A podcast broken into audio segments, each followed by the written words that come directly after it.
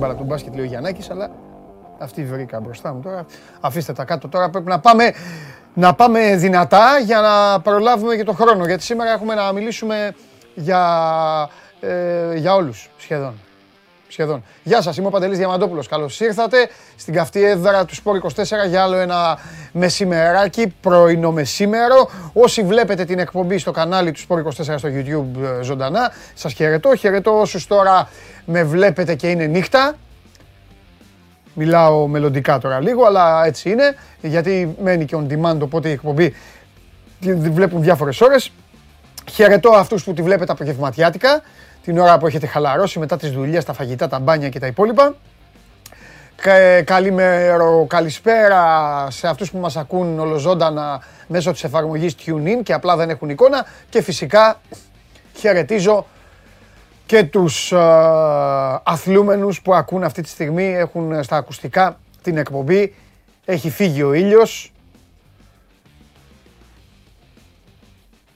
Έχει βάλει λίγο, λίγο, λίγο περισσότερο, λίγο, λίγο κρύο και τρέχουν στους δρόμους ή σε κανένα γήπεδο για να ασκηθούν και μέσω του Spotify ακούνε το Show Must Go On. Λοιπόν, διάβολο εβδομάδα, Μεγάλη νίκη του Περιστερίου χθες κόντρα στην Τενερίφη για το Champions League του μπάσκετ. Σήμερα συνεχίζουν, ξεκινάω ανάποδα, ξεκινάω από αυτές τις ομάδες. Γιατί να λέμε όλο για, τα, για τους μεγάλους και τα ίδια και τα ίδια. Ξεκινήσω ανάποδα τώρα. Παίζει σήμερα, παίζει ο Προμηθέας για το Eurocup και ε, ο ΠΑΟΚ ε, για το Champions League. 7,5 ώρα και οι δύο, ο Προμηθέας με Γκραν Κανάρια και ο ΠΑΟΚ με τη Σάσαρη. Αυτό ήθελα να ξεκινήσω, έτσι ξεκίνησα. Στην Ευρωλίγκα τα περισσότερα παιχνίδια έγιναν χθες. Κάποια αποτελέσματα ήταν μη αναμενόμενα, αλλά αυτή είναι η Ευρωλίγκα. Τρίτη, Τετάρτη, Πέμπτη, Παρασκευή. Αυτή τη βδομάδα παίζουν παρεούλα οι αιώνιοι. Σήμερα δηλαδή, ο Παναθηναϊκός ξεκινάει στο Βερολίνο στις 9 με την Άλμπα και 3 τέταρτα μετά, 10 παρατέταρτο, στο Παλάθιο Δελος Δεπόρτες, όπως το μάθαμε, αγωνίζεται ο Ολυμπιακός με, τα, με, τα, με τους φίλους μου, με τα τιμημένα γυρατιά της Ρεάλ Μαδρίτης, χωρίς το Ρούνταρο, ε, αλλά μέσα ο ε, Τσάτσο Φερνάντεθ, Σέρχιο Γιούλ και οι υπόλοιποι. Και υπάρχει και το Μπασκόνια Ερυθρός Αστέρας στις 9.30. Εμένα μου αρέσει που η Μπασκόνια δεν μου γεμίζει το μάτι και ακόμα και όλο κερδίζει. Τέλος πάντων. Πρέπει να το κοιτάξω αυτό. Στο ποδόσφαιρο που τόσο πολύ το αγαπάτε και το λατρεύετε, οι Ευρωπαίοι παίζουν μπάλα σε κάποιες χώρες, δηλαδή στη σοβαρή χώρα του ποδοσφαίρου. Χθες είχαμε ανατροπή της West Ham, της, ε, συγγνώμη, της Crystal Palace. Βλέπετε, στη West Ham είναι το μυαλό μου. Το μυαλό μου στη West Ham είναι. Λοιπόν, είχαμε ανατροπή της Crystal Palace απέναντι στους Wolves. Προηγήθηκαν οι Wolves 0-1 αλλά οι Λονδρέζοι κατάφεραν με τον Εζέ και τον Ζαχά να το φέρουν τούμπα το ματσάκι στο δεύτερο ημίχρονο. Ισοφάρισαν νωρίς νωρίς. Μετά έβαλε και ο Ζαχά άλλο ένα γκολάκι και η Πάλας κέρδισε 2-1. Σε ένα μάτσο που περιμέναμε από άσο μέχρι και κάμποσα γκολ, κουλούρια. Brighton, Nottingham Forest 0-0. Σήμερα έχουμε ε, τη συνέχεια της αγωνιστικής και καταλαβαίνετε το μυαλό μου είναι στη West Ham γιατί η μεγάλη ομάδα σήμερα δίνει δύσκολο παιχνίδι, την Κυριακή είχε ένα εύκολο παιχνίδι, σήμερα δίνει ένα πολύ ε, σκληρό μάτς απέναντι στα σφυριά, την ομάδα των Iron Maiden. Τι άλλο, 10 και 4 είναι το Tottenham United. Για όσους θέλετε να, να μην δείτε Ευρωλίγκα. Καλά και τα άλλα 9.30 είναι. Δεν είναι ότι είναι απογευματιάτικα. Τρεις ισοπαλίες χθες στην Ισπανία. Τον, καθίστε να δω αν έχω Τσάρλι, θα δείξουμε κάρτες. Α, τον έχουμε, ωραία. Θα, θα, θα γκρινιάξει ο Τσάρλι live. Θα καθίσω εγώ τώρα στη θέση μου, γιατί θέλω να σας πω ότι ο Παναθηναϊκός κάνει μεταγραφές. Βέβαια. Στο ποδόσφαιρο. Δεν είναι ότι είναι μόνο πρώτος. Ψάχνετε. Κάνει μεταγραφές. Στην ΑΕΚ υπάρχει μια κατάσταση αυτή τη στιγμή όμορφη γύρω από το γήπεδο. Θα μας τα πει και ο Αρναούτογλου χθες σε Γιάννης σαν συνάδελφοι στην ο Παπαρένα με ξεναγώ τον ίδιο τον Δημήτρη Μελισανίδη. Ε, η ΑΕΚ που παίζει αύριο, κύπελο, με τα Γιάννηνα. Δεν μίλησα για κύπελο.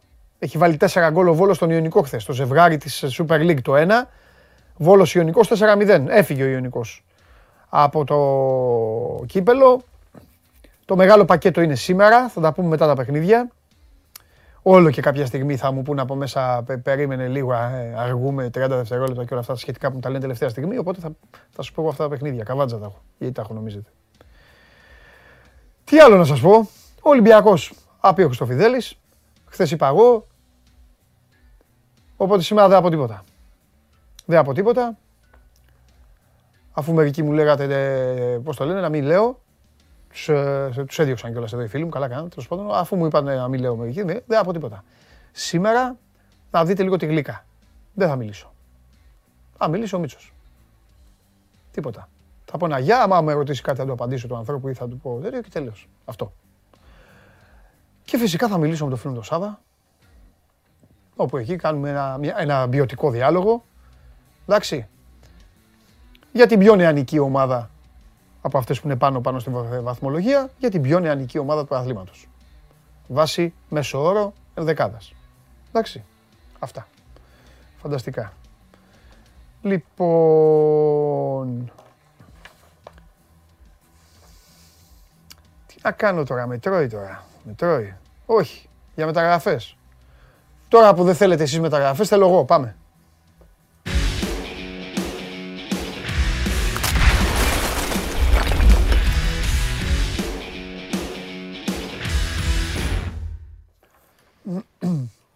Καλημέρα. Νάτος ο χαμογελαστός μου φίλος. Καλώς τον Κώστα μου. Σε ψάχνει ναι. Αλλά δεν θα βάλω μπουρλότο. Θέλω να είναι ήρεμη σήμερα εκπομπή, να κυλήσει. Όχι, ήρεμη. Δεν θα βάλω μπουρλότο. Αλλά απ' την άλλη δεν γίνεται να μην το πω. Σε ψάχνει ο Τζιομπάνογλου. Αυτό τίποτα άλλο. Πάντα με ψάχνει ο Τζιομπάνογλου. Όπως ψάχνει και ο Βιερίνη για τον Αϊτόρ ακόμα. Να μα. να μας πει ο κύριος Γουλής για τον Τρεϊμάνης. Τώρα του άρεσε ο Τρεϊμάνης του κύριου Γουλή. Αυτή ήταν η Εγώ, εγώ είμαι μεταφορέας, επειδή δεν είδες. Ναι. Χθες είμαι μεταφορέας μηνυμάτων. Ναι.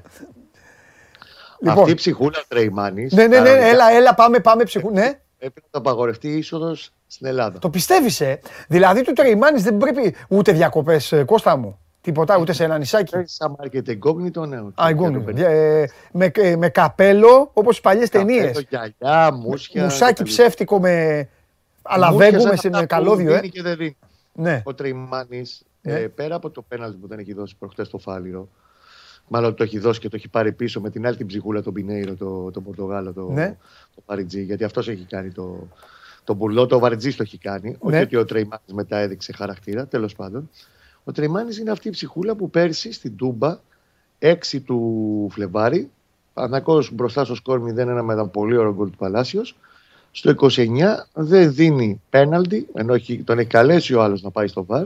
Δεν δίνει πέναλτι την ανατροπή του Αϊτόρ από τον Τσιγκάρα. Αυτό θα το πω τώρα του Τζιωμάνου μετά. Και δεν έγινε εκεί το 0-2. Ο Τρεϊμάνης γενικά είναι ένας κάκιστος διαιτητής. Μισό λεπτό, όχι. Θα, ε, επειδή, ακολουθεί, επειδή ακολουθεί ο Σάβα, μόλις ολοκληρώσω λίγο με τον Κώστα, Φέρτε τον ένα λεπτό να του τα ψάλουμε μαζί για αυτή τη φάση που είπε ο Κώστας του, τον κύριο Τζο. Ναι, και μετά θα φύγει ο Κώστας. Θα πούμε τα δικά μας. Λοιπόν, Κωστάρα, λέγε τώρα.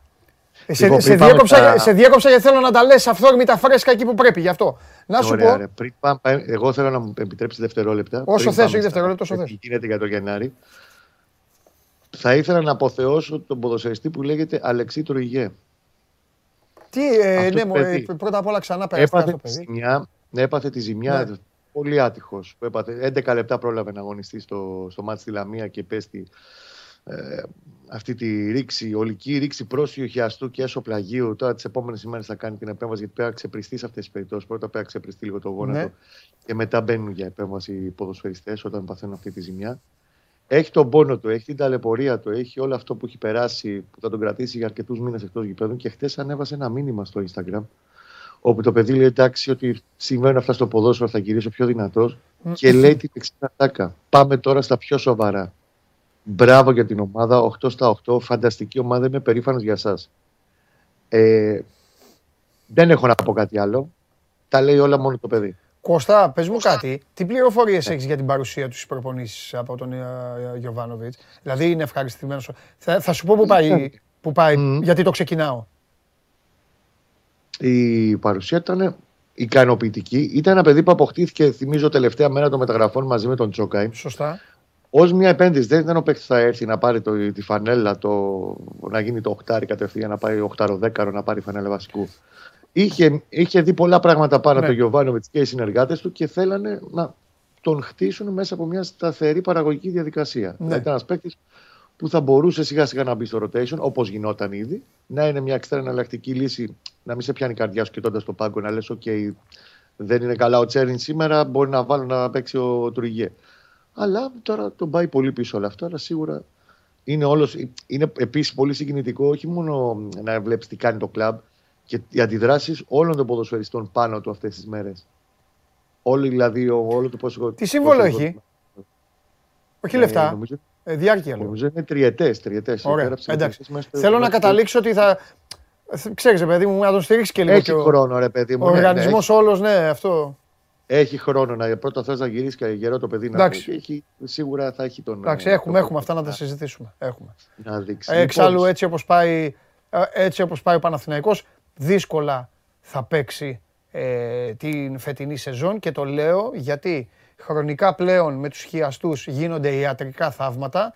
Υπάρχει μια επέλαση των ε, ιατρών απέναντι σε αυτό το, το δεύτερο πιο σοβαρό τραυματισμό Λέω δεύτερο γιατί θεωρώ τον Αχίλιο πιο, ο Αχίλιος πιο, πιο, σοβαρό. Δύσκολο, ναι, πιο σοβαρό. Όχι, και το άλλο. Παρ' αυτά, Παρ' αυτά όμως, ο Παναθηναϊκός αυτή τη στιγμή δεν είναι ο Παναθηναϊκός των προηγούμενων χρόνων και η λογική λέει ότι όταν ο Τουριγέ θα είναι έτοιμος ε, να δώσει πράγματα, ο Παναθηναϊκός θα είναι full στο φούμο, στα χαρακόμματα και Άνοιξε δεν θα έχει. Ε, Παντελή, τελειοφίνη σεζόν, θα αίμα κι θα είναι. Ναι, ακριβώς. Ακριβώς. Οπότε δεν υπάρχει λόγος να μπαίνουν εκεί που θα πέφτει η φωτιά στα πόδια τώρα ένας τέτοιος παίκτης ε, προερχόμενος από αυτό το πράγμα. Λοιπόν. Και γι' αυτό κοιτάνε, ακριβώς επειδή θα φτάσει πρώτο Θεός και η Άνοιξη, καλά να είμαστε όλοι μας. Ναι. Και θα είναι σε μια διαδικασία φουλ ανταγωνισμού τότε και το πρωτάθλημα και ο Παναθηναϊκός θα είναι όλοι στη, στα κόκκινα ναι. και στη τζίτα. Ε, γι' αυτό αρχίζουν να μαγειρεύουν από τώρα και για το Γενάρη. Μάλιστα. Δεις, δεν αλλάζει η κεντρική ιδέα ότι ο Γιωβάνοβιτς έχει φτιάξει τον κορμό του, αυτό που λέγαμε τις προάλλες,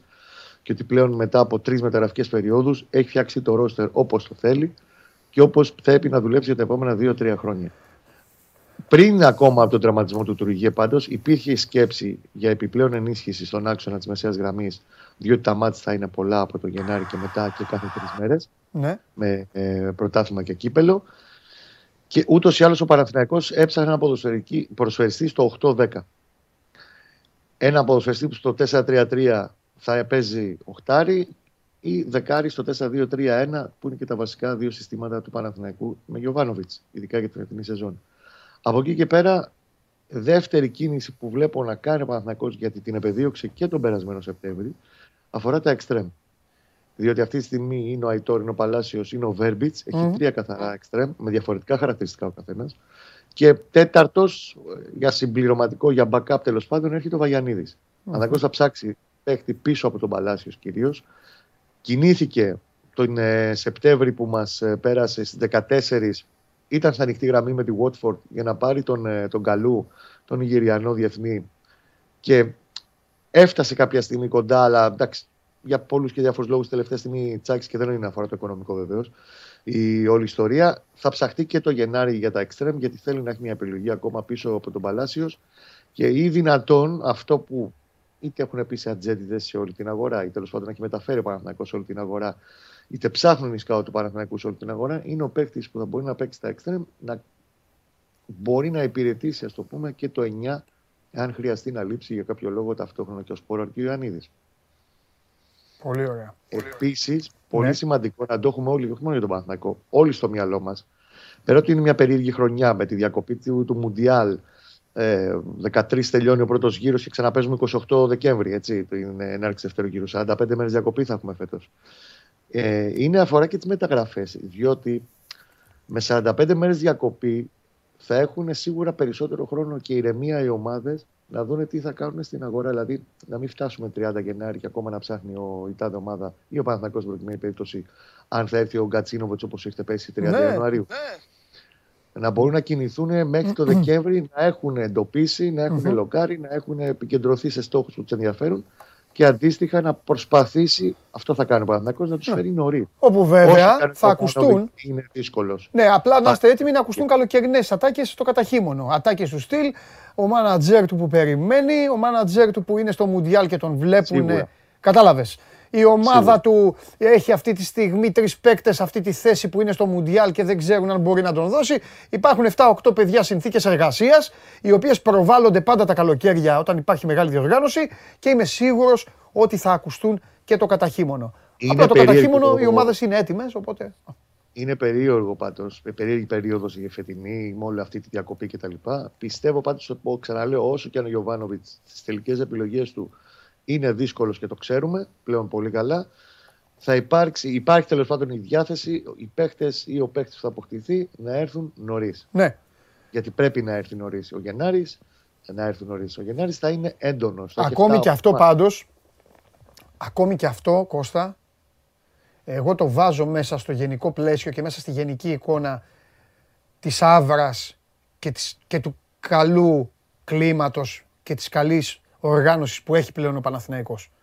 Όλο αυτό δείχνει. Ναι, είναι μπροστά, είναι αίτητος, είναι αισόπαλος, προχωράει και σου λέει: Ελά, τώρα είμαστε γι' αυτό. Με στον ενθουσιασμό πάμε να έλα, να πάρουμε να ενισχύσουμε. Να ενισχύσουμε. Ακόμη και έχει οργανωθεί σε πάρα πολλά κομμάτια. Παντελή, άμα πάμε στο καλοκαίρι του, του 21 και το βάλουμε τώρα 16-17 μήνες ναι. μετά, όλο το setup του Παναθηναϊκού είναι άστο, να απέχει έτοιμο. Σαν να έχει ε, πατήσει ένα κουμπί και να έχει μεταφερθεί σε άλλη διάσταση εντελώς όλο Και έχει βεβαίως περιθώρια σε πολλά πράγματα ακόμα. Ειδικά στο σκάουτινγκ πρέπει να, γίνουν, να γίνει δουλίτσα ακόμα. Μάλιστα. Ωραία. Εντάξει, Κώστα, έχουμε το, το φίλο μου. Για, έλα. Να σου πω, πήγε, ρε, πήγαινε πιο πίσω, ρε. Να το ε, Φαγώθηκες. Γιατί με βγάζετε από αυτόν τον υπολογιστή; Κάτσε να πάει. Γελάνε οι άλλοι κάτω. Ε, Σάβα, Σάβα, σου ζητάμε, Σάβα. Μην τον παλώνει. Σάβα, αδερφέ μου Σάβα. Έλα. Σου ζητάμε ταπεινά συγγνώμη. Ε, ναι. Αφού ξέρετε ότι έχω πρόβλημα με αυτόν. Σάβα δεν θα ξαναγίνει. Εντάξει. Μόλις τελειώσει η εκπομπή, απολύονται τρεις. Εντάξει. Όχι. Ε, τι θες να κάνουμε, ρε Σάβα; Λοιπόν, Σάβα, ε, ο, ο, Κώστας, ο, Κώστας, έχει και δουλειά. Ναι. Ο Κώστας βιάζεται. Ο Κώστας ναι, ψάχνει παίκτες. Ψάχνει παίκτες. Είναι πρώτος στη βαθμολογία. Ναι. Αγνοεί ακόμη και την ισοπαλία, κύριε Τζιομπάνογλου. Και ψάχνει και παίκτες. Δεν πάντα τον καθυστερούμε τώρα εμείς. Λοιπόν, όχι, όχι. ο κύριος Τρεϊμάνη, λοιπόν. Ναι. Δεν πάντα θυμάμαι όλα.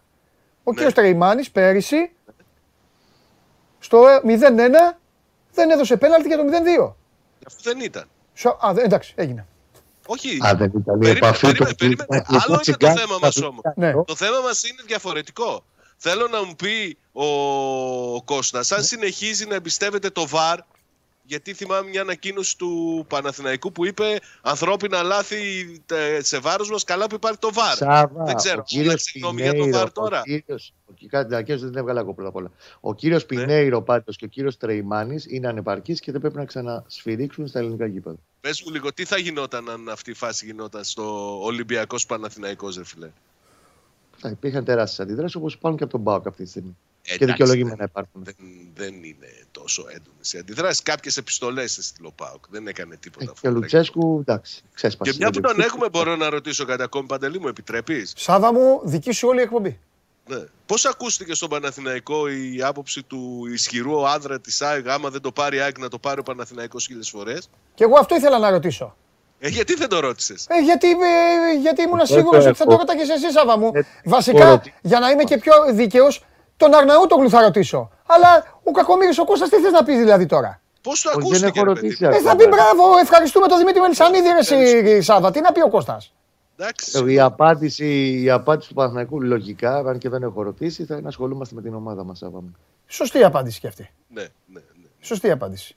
Λάου, λάου. Το Σωστή και παναθηναϊκή απάντηση. γιατί, γιατί, ένας κανονικός, γιατί ένας κανονικός Παναθηναϊκός δεν θα πει ποτέ. Α, εντάξει, ωραία. Οπότε άμα είναι να το πάρει ο Παναθηναϊκός, θα το πάρει η ΑΕΚ. Αυτά δεν θα το έλεγε ο Παναθηναϊκός. Και ο Κώστας απάντησε σωστά λοιπόν. Κώστα, φιλιά πολλά. Σάβα μου, άρχοντα. Γεια σου Κώστα. Καλά κουράγια. Λοιπόν, άκου τώρα. Άκου. Ναι. Εγώ είμαι το Ρασβάν. Γιατί λέει ότι είναι όλοι εναντίον του. Απλά να του πεις... Ναι, απλά να του πεις ότι δεν είναι όλες οι ομάδες από την Αθήνα. Αυτό να το ξεκαθαρίσουμε. Τώρα, ας το πω εγώ. Εντάξει. Α, εννοείς να κάνει διαχωρισμό. Ε, βέβαια, δεν είναι και Έλληνας. Ναι, εντάξει, δεν είναι και Έλληνας. Βέβαια, δεν είναι και Έλληνας. Για να ξέρει, το καταλαβαίνω. Από τη Ρουμανία είναι ο άνθρωπος. Θα του πω εγώ. Λέει ομάδε, άμα έχεις πρόβλημα με τον Παναθηναϊκό και την ΑΕΚ, εντάξει, τώρα το πάω πάσο. Αυτό. όχι, όχι, με όλους έχει. Όπως Κα, με, έτσι. Γι' αυτό μου αρέσει ο Ρασβάν, ρε. Γιατί έχει πρόβλημα.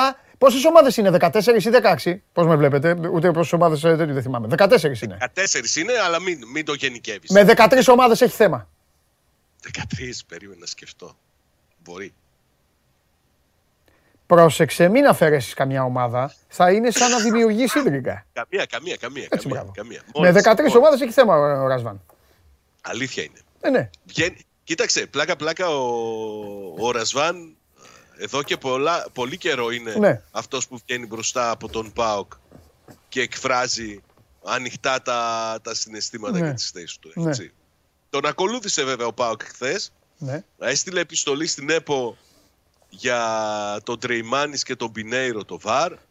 τους ζήτησε να σταλεί το υλικό όχι μόνο στους ανθρώπους που, ε, που ασχολούνται με τη διαιτησία στη FIFA και στην UEFA αλλά και στις ομοσπονδίες τους γιατί υπάρχει και ένα κενό έτσι. Άντε και λέμε ότι η διαιτησία του Τρεϊμάνης ήταν ε, κακή, παίρνει κακό βαθμό από τον παρατηρητή. Δεν ξέρω τι επιπτώσεις μπορεί να έχει αυτό σε κάθε ξένο ε, διαιτητή που έρχεται στην Ελλάδα και κάνει λάθη. Η ΕΠΟ απάντησε στο αίτημα του ΠΑΟΚ, το αποδέχθηκε. Ενημερώ, ενημέρωσε με ανακοίνωσή της ότι από εδώ και πέρα όταν υπάρχουν σοβαρά λάθη από τους διαιτητές ε, που, φέρνουν, που ε, φέρνει η ΚΕΦ από το εξωτερικό θα στέλνονται και θα ε, τα σχετικά βίντεο και θα ενημερώνονται οι ομοσπονδίες τους αλλά δεν ξέρω τι, τι παραπάνω μπορεί να γινει σε μια τέτοια περίπτωση. Ναι. Ωραία. λοιπόν, πώς είναι... Έλα, δώσε λίγο κλίμα για αυτά τώρα. Καλά είναι. Καλά είναι. Όχι ότι πετάει κανείς τα σύννεφα. Ε, καλά πάει πετάει. Ένα, 9 βαθμούς πολλά... είναι ακόμα πίσω. Είδες τι ναι. είπα, ε; Άκουσες τι είπα. Δεν το άκουσες; Ακόμα. Το ακόμα μου άρεσε. Έτσι. Έτσι, έτσι. έτσι. Λοιπόν, ναι. ε, σήμερα θα ξεκινήσουν την προετοιμασία για το παιχνίδι με τον Αστέρα. Δεν έχει ζητήματα τραυματισμών που προέκυψαν, οι αλλαγές που έγιναν και φάνηκαν να είναι αναγκαστικές δεν έχουν ε, δώσει κάτι ανησυχητικό για το ιατρικό επιτελείο του, του δικεφάλου. Θα προσπαθήσει να δώσει συνέχεια στο, στην νίκη που πέτυχε στο Καραϊσκάκης και στον αγώνα με τον Αστέρα Τρίπολης και συνέχεια στο παιχνίδι με την ΑΕΚ στο Παπαρένα. Ναι. Εξάλλου τα προβλήματα για τον ΠΑΟΚ Χθες ξεκινήσαμε λίγο να το συζητάμε αυτό. Δεν, ε, ε, δεν είχαμε και περισσότερο από τον αρκετό ναι. χρόνο που είχαμε. Ε, αυτά είναι τα προβλήματα του ΠΑΟΚ. Είναι πάντα το μετά μιας μεγάλης, ε, μιας μεγάλης επιτυχίας, μιας μεγάλης νίκης. Ήταν ένα από τα χαρακτηριστικά στην πρώτη θητεία του Λουτσέσκου. Ναι. Το γεγονός ότι είχε καταφέρει να κρατήσει τα αποδητήριά του μακριά από τα αποτελέσματα. Ναι. Το είχε πει και ο, Λιμιός εδώ που είχε έρθει, ναι. Αλήθεια είναι και όταν ερχόταν και ακόμη και ήττες, ας πούμε, κάτι ναι. βαριές ήττες στην Ευρώπη, δεν ναι. επηρεάστηκε. Ναι. Αλλά και όταν είχε και μεγάλες νίκες, όπως αυτή που πέτυχε προχθές, πάλι δεν είχε επηρεαστεί ο Πάουκ. Δεν ξέρω πώς θα καταφέρει να το συνεχίσει αυτό. Νομίζω είναι λίγο πιο δύσκολο λόγω του νεανικού της ηλικίας των ναι. περισσότερων ποδοσφαιριστών, ναι. αλλά έχει τον τρόπο. Η νίκη, η νίκη του Πάουκ είναι και άλλη. Α τον Ολυμπιακό και στη βαθμολογία. Η νίκη του Πάουκ είναι και άλλη και ξέρεις, υπάρχουν και ορισμένες νίκες που σου βάζουν και λίγο πονοκέφαλους, όμορφους πονοκέφαλους, αν μπορείς να τους διαχειριστείς. Τι εννοώ; Ότι ρε παιδί μου, θα πρέπει να καταλάβει λίγο τώρα και, και η Τούμπα εκεί και, οι, και οι, οι φίλοι μου πάνω εκεί στη Θεσσαλονίκη όλοι. Εντάξει. Δεν είναι όλος ο κόσμος ο Βιερίνια. Βοήθησε αυτό το παιχνίδι πολύ. Στην τύχη το λέω το Βιερίνια ναι, ναι, για να, για να μην παρεξηγηθώ. Η Τούμπα. Ξέρεις πόσο λατρεύω τον ποδοσφαιριστή Μπίσεσβάρ. Εντάξει. Δεν είναι όλα τα λεφτά να μπαίνει ο Μπίσεσβάρ σαν τον Άγιο Βασίλη από την Καπνοδόχο για να αφήσει το δώρο σε κάθε παιχνίδι στον Μπάουκ. Δεν μπορεί πια. Μπορεί να κάνει πραγματάκια, αλλά δεν είναι. Δηλαδή, υπάρχουν παιδιά που δεν είναι όπως ήταν στο μυαλό του Λουτσέσκου. Παλιά. Αυτό ισχύει από πέρυσι. Ναι. Από πέρυσι το καλοκαίρι. Ναι, αλλά, τώρα όμως με τόση νεολαία. Το κριτήριο. Ναι. Απλά το λέω τώρα γιατί ο Πάοκ έχει γυρίσει τη σελίδα της φιλοσοφίας του. Ναι. Δείχνει αποφασισμένος σύμφωνα και με τα λεγόμενά σου και με τα λεγόμενα των ανθρώπων. Δείχνει και αποφασισμένος να πετάξει και μια σεζόν στα σκουπίδια. Έτσι. Έτσι μεταβατική είναι. Έτσι κι αλλιώς δεν νομίζω ότι μετά από την νίκη στο και άλλαξε ο χαρακτήρας της φετινής ε, Είναι ναι. μια μεταβατική, θα προσπαθήσει για το καλύτερο. Μπράβο. Που θέλω να καταλήξω ψυχρά λοιπόν, θα σου πω στα ίσια. Άσε τον Τζαούσι και τον Λίρατζι. Μπέτωσέ τους. Κοίταξε. Μπέτωσέ τους. Τελείωσε. Εκεί. Έχεις μια, έχεις μια λαθασμένη εντύπωση. Βάλ το κουλιαράκι. Η κριτική που ακούγεται σε βάρος του, του Λουτσέσκου ναι. είναι αυτή ότι επιμένει να χρησιμοποιεί ποδοσφαιριστές που ανήκουν στον προηγούμενο κύκλο της ομάδας. Ναι.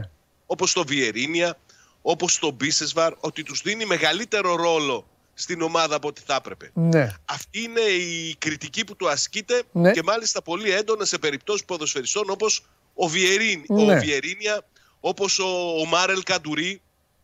Αλλά αυτή η κριτική σκληρή που του ασκείται ναι. δεν έχει μεταφερθεί στο γήπεδο. Ναι. Στο γήπεδο φαίνεται ότι όσοι πηγαίνουν είναι συνειδητοποιημένοι και για το τι γίνεται και για το τι προσπαθεί να κάνει ο Πάοκ. Όταν ο Πάοκ έχασε από τον Παναθηναϊκό υπήρξαν αποδοκιμασίες και μάλιστα έντονες λόγω του αποτελέσματος. Ναι. Έτσι και λόγω της επιμονής του προπονητή να χρησιμοποιεί τα παιδιά που, που προανέφερε. Ναι, αυτό που είπαμε. Ναι. Είναι η, ήδη κτήμα στον κόσμο του ΠΑΟΚ ότι θα πρέπει να γίνει το επόμενο βήμα στην ομάδα τους. Ναι. Όποιος ΠΑΟΚ θέλει να ρωτήσει κάτι, να στείλει στο Instagram, όχι το δικό μου, του 24, για να μιλήσουμε τώρα σήμερα εδώ λίγο με το, με το φίλο μου το Σάβα. Ε, λοιπόν, ε, τι άλλο τώρα ήθελα να σου πω, γιατί είπα αυτό για το... Μάλλον ήθελα να σου πω κάτι, αλλά ξεχάστηκα. Ε, α, ε, με τον Ολιβέηρα θα κάνει δική διαχείριση. Η διαχείριση του Ολιβέηρα είναι να παίρνει όσο περισσότερο χρόνο γίνεται νομίζω. Σε αυτό το, το, το σε αυτή την περίοδο. Α, δηλαδή να παίζει φουλ όλα, ε. Αν μπορεί, όσο μπορεί. Γιατί αυτό που λείπει στον ε, Ολιβέηρα εκτός των άλλων είναι ρυθμός, και ένταση στο παιχνίδι του. Ναι. Χώρια από την ψυχολογία που, που φάνηκε σιγά σιγά ναι. να την επανακτά. Γιατί ιατρικά Ολιβέηρα, παρά τα παράπονα που έκανε ναι. μετά το παιχνίδι με τον Παναθηναϊκό, είναι καθαρός. Δεν έχει να φοβάται κάτι. Ναι υπάρχουν ενοχλήσεις που προκαλούνται κυρίως από το γεγονός ότι έλειπε σε μεγάλο χρονικό διάστημα. Ο Ολιβέρα και ο ίδιος ζητάει παιχνίδια και ο ναι. ίδιος θέλει να παίζει όσο γίνεται περισσότερο. Ναι ρε πάρε Σάβα μου, εγώ απλά το λέω γιατί είναι ένας παίκτης ο οποίος μπορεί, γιατί ξεχωρίζει σαν τη μήγαμε στο γάλα ε, από όσους έχει εκεί ο Πάοκ για το αντίπαλο κουτί. Έχει αυτά τα προβληματάκια και είναι και μονάκριβος τώρα. Ναι, εντάξει, θα τον προσέχει. Πάντα θα τον προσέχει. Δεν θα πάρει ο... κανένα ρίσκο ναι. επιπλέον. Και έτσι όπως παίζει. Είναι αυτοκαταστροφικό άμα κάνει ναι. κάτι τέτοιο. Και έτσι όπως παίζει ο Πάοκ με αυτό το φρόνιμο build-up το οποίο το έκανε με περίσσια, με περίσσιο θάρρος στο Καραϊσκάκης, καταλαβαίνεις ότι η μπάλα φτάνει, ε, φτάνει πάντα στον Ολιβέηρα που περιμένει και την κρατάει μέχρι να ανέβει ο Νάρη, μέχρι να έρθουν πιο κοντά τα, τα, τα κεντρικά χάφτα, τα οποία εκείνη την ώρα έχουν πάει να καλύψουν ή να γυρίσουν uh, την μπάλα. Τώρα κάνουμε και λίγο ποδοσφαιρική τέτοια, αλλά για αυτό γίνεται αυτή η εκπομπή και όχι για καφενείο. Να σου θυμίσω. Ε, άκου ότι... να σου πω, όχι άλλο λέω, να ολοκληρώσω. Και αυτό ναι. όλο στο ποδόσφαιρο επιφέρει έξτρα βάρος, παραπάνω κλωτσιές. Ο, ο Ολιβέηρα, θα το πω, θα το πω πολύ απλά. Κέρδισε στο Καραϊσκάκης ο Ολυμπιακός, ο, ο Πάοκ, τον Ολυμπιακό, με έναν Ολιβέηρα θετικότατο. Στο μάτς που έχασε από τον Παναθηναϊκό, ο Ολιβέηρα ήταν συγκινητικός. Στο πρώτο ημίχρονο, όσο είχε δυνάμεις, ναι. Ναι, και εντάξει, ε, μετά έτρωγε, έφαγε, ε, όσο άντεχε, όλο, όλο αυτό. Καταλαβες, θέλει, γι' αυτό σου είπα... Θέλει διαχείριση, θέλει ναι. προσοχή, δεν χρειάζεται ρίσκο. Ναι. Αλλά νομίζω ότι ήθελα να σου πω και πριν ναι. ότι ο Λουτσέσκου επέμενε πάρα πολύ στον Ολιβέηρα ναι. και, και για την απόκτησή του και για τη χρησιμότητά του και ακόμη επιμένει. Πιστεύω ότι το Γενάριο Πάοκ θα πάρει σεντερφόρ. Ε, ναι. Δεν ξέρω αν αυτό θα είναι ενδεικτικό του τι πρόκειται να γίνει το καλοκαίρι με τον Ολιβέρη, αλλά ότι ο Πορτογάλος χέρι της απόλυτης εκτίμησης του, του Λουτσέσκου θα πρέπει να το θεωρούμε δεδομένο. Ναι. Με παίρνει ο Κέσσαρης να το απαντήσω, όχι. Είμαστε όχι. στον αέρα. Λοιπόν... Ε...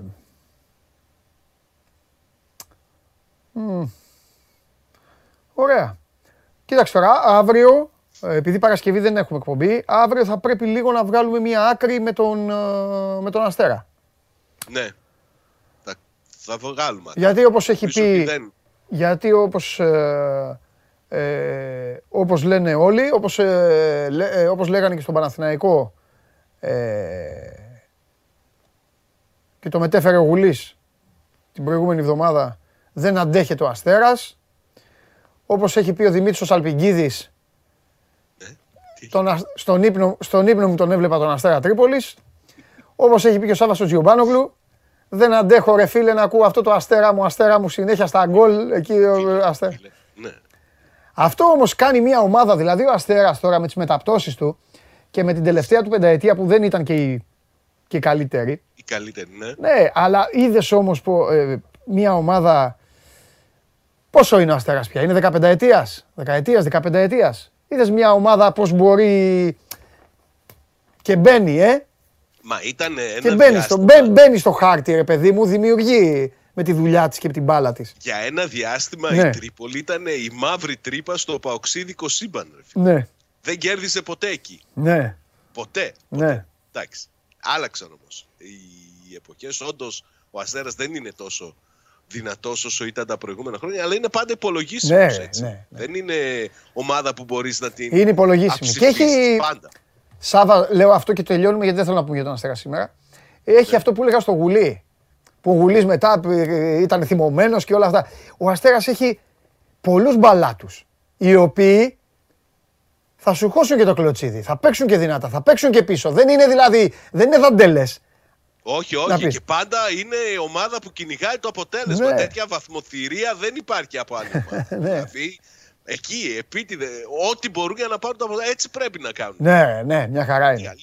Μια χαρά είναι και μπράβο που υπάρχει και ο Αστέρας και έχει και μια ομάδα η Πελοπόννησο, μια ομάδα η Τρίπολη εκεί και που μπορεί να πηγαίνει ο κόσμος. Είναι και στο κέντρο η Τρίπολη της Πελοποννήσου και μπορεί να πηγαίνουν από όσους νομούς θέλουν να βλέπουν και λίγο ποδόσφαιρο οι άνθρωποι. Μακάρι να, να, να εξαπλωθεί κι άλλο το ποδόσφαιρο, να υπήρχαν και λεφτά. Εξάλλου η διοίκηση του Αστέρα κάνει μια προσπάθεια Σάβα εδώ και χρόνια και το ξέρεις και είναι από τις ομάδες οι οποίες ξηγιούνται. Δεν είναι, ο Αστέρας δεν είναι ομάδα που βγαίνουν δεξιά και αριστερά και λένε «Αχ, ε, μας πιστόλιασαν στον Αστέρα ή μας χρωστάνε στον Αστέρα». Τις έχουμε ανάγκη τις ομάδες αυτές να υπάρχουν. Μακάρι να είχαμε 20 ομάδες στο πρωτάθλημα και να είχαμε πρωταθληματάρα. Αλλά τέλος πάντων τώρα. Λοιπόν, φιλιά, θα ρωτήσω τον Αρναούτογλου. Κάτσε, κάτσε εδώ τώρα να...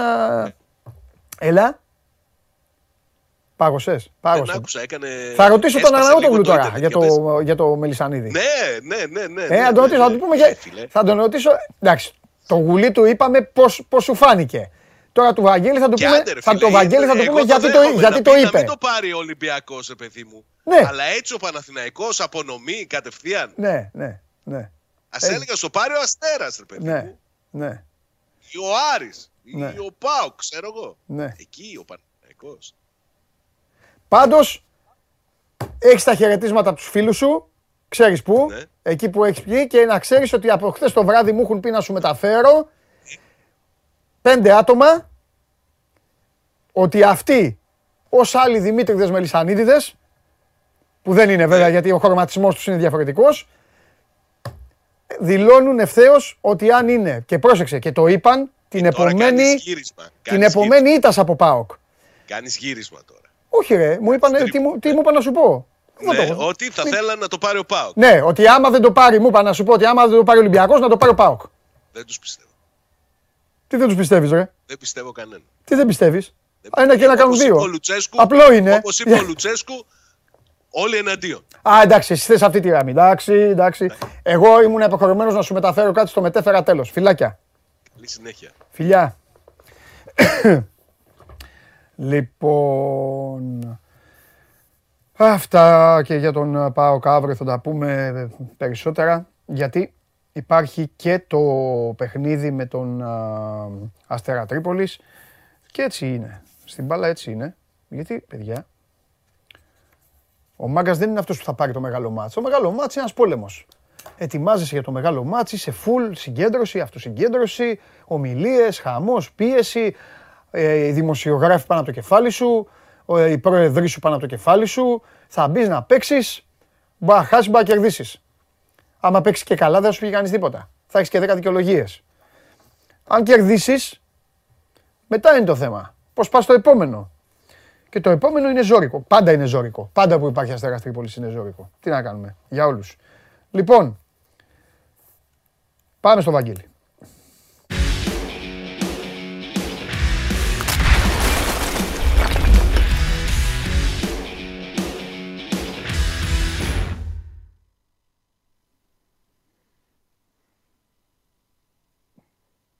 Ακούγομαι, εγώ δεν ακούω. Μ' ακούς; Εγώ δεν ακούω τίποτα. Βαγγέλη, με ακούς; Τώρα κομπλέ. Τέλεια. Τι κάνεις; Καλά, μια χαρά Είσαι ο άνθρωπος ο οποίος έχει ξεναγηθεί στην ΟΠΑ Παρένα περισσότερες φορές από τον καθένα. Πόσες φορές την έχεις κάνει γύρα Ε, 4-5, ε; Ναι. Άμα βάλεις και το ξεκίνημα έτσι που δεν Όλα τα βάζω, όλα. όλα. Πριν τα μπετά δηλαδή. Όλα. τα χώματα. Δεν έχω πάει 5-6 φορές, έχω, ναι, ναι. έχω γυρίσει. Να σου πω κάτι. Ε, ο, ο, μόνο, η μόνη σου μέχρι τώρα ε, Πρώτα απ' όλα μην παρεξηγηθεί το παιδί, γιατί είναι και καλό παιδί, δεν το λέω για να τον πειράξω. Εξάλλου, ο Βαγγέλης την άλλη φορά τον Τζιντότα τον έκανε. Αλλού θέλω να καταλήξω. Η μόνη σου αποτυχία μέχρι τώρα είναι που μπήκες με το Μίτογλου στο γήπεδο, έλεγες σύνθημα το όνομά του και ο Κακομύρης ο Σίμος, το μόνο που έχει ακούσει το όνομά του είναι από σένα. Αυτό μέχρι τώρα. Ναι, ναι η αλήθεια είναι αυτή. Ευτυχώς. Λοιπόν, Σίμω, ευτυχώς που υπάρχει και ο Βαγγέλης Αγναούτογλου μέχρι τώρα και έχεις ακούσει και το όνομά σου στην ΟΠΑ Παρένα. Κάτσε τώρα γιατί κυνηγάω και άλλες συνεντεύξεις και θα μου, θα μου βγει το κακό όνομα. Ε. Θα μου αποφεύγουν όχι, που το λες. Ε, τώρα έγινε. Τώρα Κοίταξε να δεις. Θα έρθει και η σειρά του πάλι. Θα έρθει. Πρέπει ε; να δουλέψει πιο πολύ. Θα έρθει η σειρά του πάλι. Πρέπει να δουλέψει πιο πολύ. Ναι. Είναι καλύτερη παίκτης αυτή τη στιγμή. Ναι. Του, Γιατί πιστεύει. Τώρα. Α, εντάξει, ωραία κουβέντα. Κάνουμε έτσι. Πάμε από τη μία στην άλλη. Τι να κάνουμε. Γιατί πιστεύεις, ρε παιδί μου, ότι είναι τόσο, τόσο στην απέξω. Τόσο, τόσο καλύτερος ήταν ο Τζαβέλα στην προετοιμασία και τον κέρδισε τον Αλμέιδα; και λέω τον Τζαβέλα γιατί ο Τζαβέλας έπαιζε μέχρι να ρίξει εκεί το, το, το μπουκέτο. Αυτό ήταν, ήταν καλός. Δεν θα το βάλω ε, απέναντί του γιατί δεν ήμουν και στην προετοιμασία και δεν έχω εικόνα. Αλλά okay. ο Τζαβέλα στην προετοιμασία. Ε, αυτό λέω γιατί δεν λέω το βίντεο. Τι να πω, βίντεο. Ναι, ναι, ναι, ναι, ναι. Εντάξει. Όταν ήταν ε, οι δυο τους ήταν βασικοί αυτοί οι δύο. Ναι. Και ο Σιμάνσκι όταν έπαιζε τριάδα ήταν ε, ο ναι. Αλλά τέλος πάντων στην πορεία όταν ήρθε ο Βίντα, γιατί εκεί αλλάζει το, ναι. εκεί είναι το κριτήριο για να δούμε γιατί παίζει ο ένας και δεν παίζει ο άλλος. Ε, εντάξει, προτίμησε προφανέστατα την εμπειρία του Τζαβέλα και το γεγονός ότι ο Τζαβέλας μπορούσε να παίξει αριστερό στόπερ. Ναι. Ο Μίτογλου δεν είναι αριστερός στόπερ. Μάλιστα. Λοιπόν. Θεωρώ δηλαδή ότι ήταν και το πάντρεμα, δεν γινόταν διαφορετικά. Αλλά δεν, δεν θεωρώ εγώ προσωπικά ότι ο Μίτογλου έχει χάσει κάποιο τρένο. Είναι πάντοτε στην αποστολή, πάντοτε ναι, στον πάγκο. Εννοείται. Και πρέπει να περιμένει τη σειρά, τη σειρά του να δουλέψει, να βελτιώσει όποια πράγματα του έχει πει ο Αλμίδα. Εγώ αυτό που ξέρω από αυτή την ιστορία και από τις συζητήσεις που έχουν κάνει μεταξύ τους. Ναι. Ο Μίτογλου με τον Αλμίδα δηλαδή. Ναι.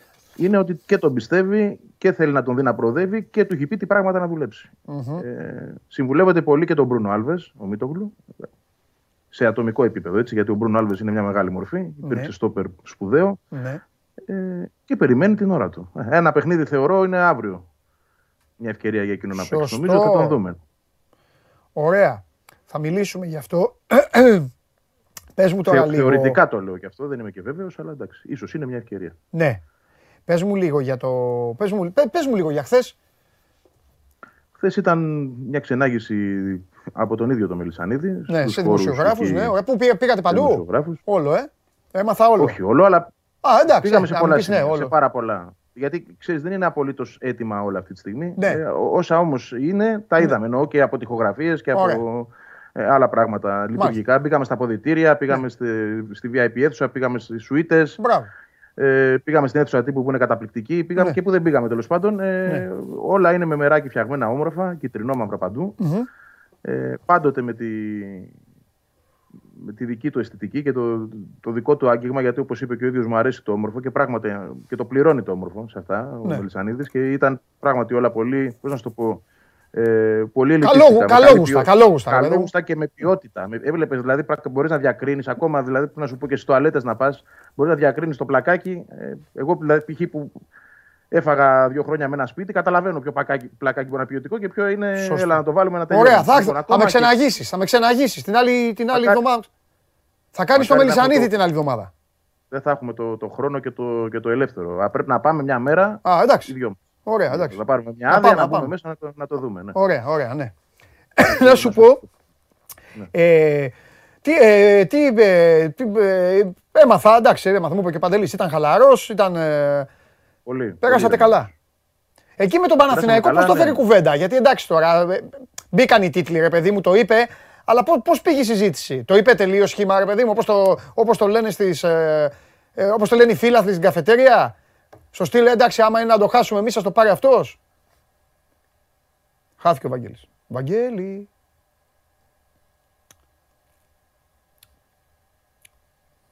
Λοιπόν, ε, μέχρι να εμφανιστεί ο Βαγγέλης, σας χρωστάω εγώ, δεν, δεν σας είπα πριν ότι εγώ για αυτά τα έχω τις καβάτζες έτοιμες. Λοιπόν, τρεις η ώρα, ΑΕΛ Λεβαδιακός, Αλμοπός Αριδέας Λαμία, Καλαμάτα Πανετολικός, Καλυθέα Βέρεια, Πανσεραϊκός Παναχαϊκή. Και στις 6 ο Αστέρας Τρίπολης με τον Ανατρόμητο. Το τρίτο ζευγάρι, Super League. Το πρώτο ήταν χθες το Βόλο Σιωνικός, σήμερα το Αστέρας Τρίπολης Ατρόμητος και αύριο η ΑΕΚ με τα Γιάννηνα που μιλάμε εδώ τώρα με τον, ε, με τον Βαγγέλη. Ε, επαναλαμβάνω, είναι 12 ομάδες, αυτές που θα... Είναι 12 αγώνες, 12 ομάδες περνάνε, είναι νοκάουτ τα παιχνίδια και μόλις τελειώσει αυτή η ιστορία αύριο, από μεθαύριο το πρωί, λογίζεται η φάση των 16, μπαίνει η τετράδα της ε, βαθμολογίας της, ε, ε, του πρωταθλήματος που έφυγε. Δηλαδή μπαίνουν ο Ολυμπιακός, ο ΠΑΟΚ, ο Παναθηναϊκός και ο Άρης. Μαζί με τη 12 16, κλήρωση και φύγαμε για τους 8. Αυτή είναι η ιστορία του κυπέλου, όπου θα σας πω και κάτι, δεν ξέρω εσείς από μόνοι σας πώς το ορίζετε το κύπελο στο μυαλό σας και πώς το έχετε, ως ε, ειδικό βάρος διοργάνωσης ή αν το γουστάρετε ή όχι. Αλλά έτσι όπως έχει γίνει το πρωτάθλημα, θα αποκτήσει έξτρα ενδιαφέρον και το κύπελο. Ε, α, είχε θέμα ο Βαγγέλης κάνει επανεκκίνηση. Εντάξει, ωραία, εντάξει, εντάξει, κανένα θέμα. Ε, λοιπόν, σε λίγο έχουμε και πάλι τον uh, Βαγγέλη. Πάμε να πάρουμε μια ανάσα. Πάμε να πάρουμε μια ανάσα. Και εδώ συνεχίζουμε, γιατί μέχρι να φτιάξει ο Βαγγέλης τη τεχνολογία, θα σας πω και τα υπόλοιπα που μου ζητάτε και να πάω, να πάω και στο Instagram να δω αν ρωτάτε κάτι για μένα. Πάμε. Κατέβασε το νέο app του Sport24 και διάλεξε τι θα δεις. Με το MySport24 φτιάξε τη δική σου homepage επιλέγοντας ομάδες, αθλητές και διοργανώσεις. Ειδοποιήσεις για ό,τι συμβαίνει για την ομάδα σου. Match Center, Video Highlight, Live εκπομπές και στατιστικά για όλους τους αγώνες. Μόνο αθλητικά και στο κινητό σου με το νέο Sport 24 App. Κατέβασέ το.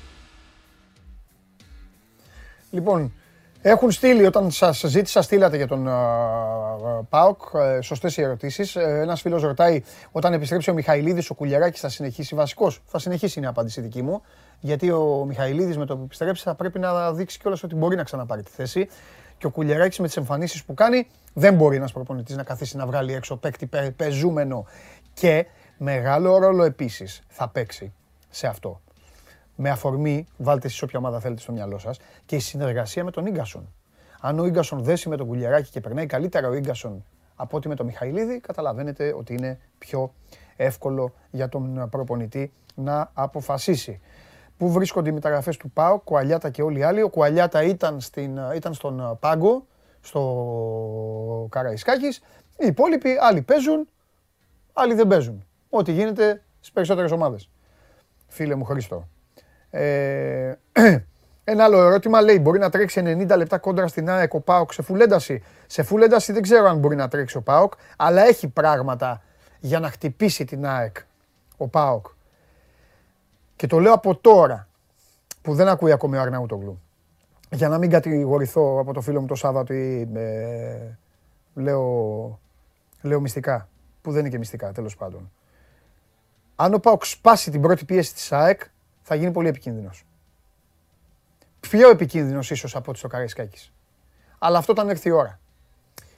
Και πιο επικίνδυνος γιατί η ΑΕΚ είναι πολύ πιο πιεστική αυτή την περίοδο από την Ολυμπιακός και ειδικά στο γήπεδό της. Με δύο παίκτες να πατάνε στην αντίπαλη περιοχή και άλλους τρεις στα 16 μέτρα. Λοιπόν, α, μην το ξεχάσω, μπείτε στο 24, έχει μπει συνέντευξη του Νίκου Σαργάνη στην Μαρία Καούκη. Το Φάντομ μιλάει για πολλά πράγματα. Πώς έγινε τερματοφύλακας. Έλα. Γρήγορη ενημέρωση. Ναι. Βαγγέλη τσακωνόταν με δύο τύπους στην κολόνα που έχουν πάει να πειράξουν κάτι τα καλόπυρα. Του κόψανε τη σύνδεση ναι. στον αέρα. Ναι. Είναι ξανά σε κανένα τέταρτο. Οπότε έχουμε τον τζάμπι, να ξέρεις. Το λέω έτσι.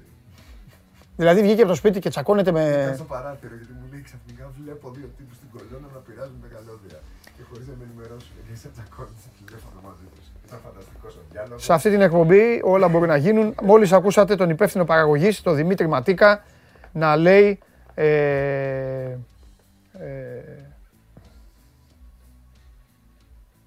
να λέει τι γίνεται αυτή τη στιγμή σε, έξω από ένα σπίτι στη, στην Αρτέμιδα. λοιπόν, πάμε στο Τζάρλι.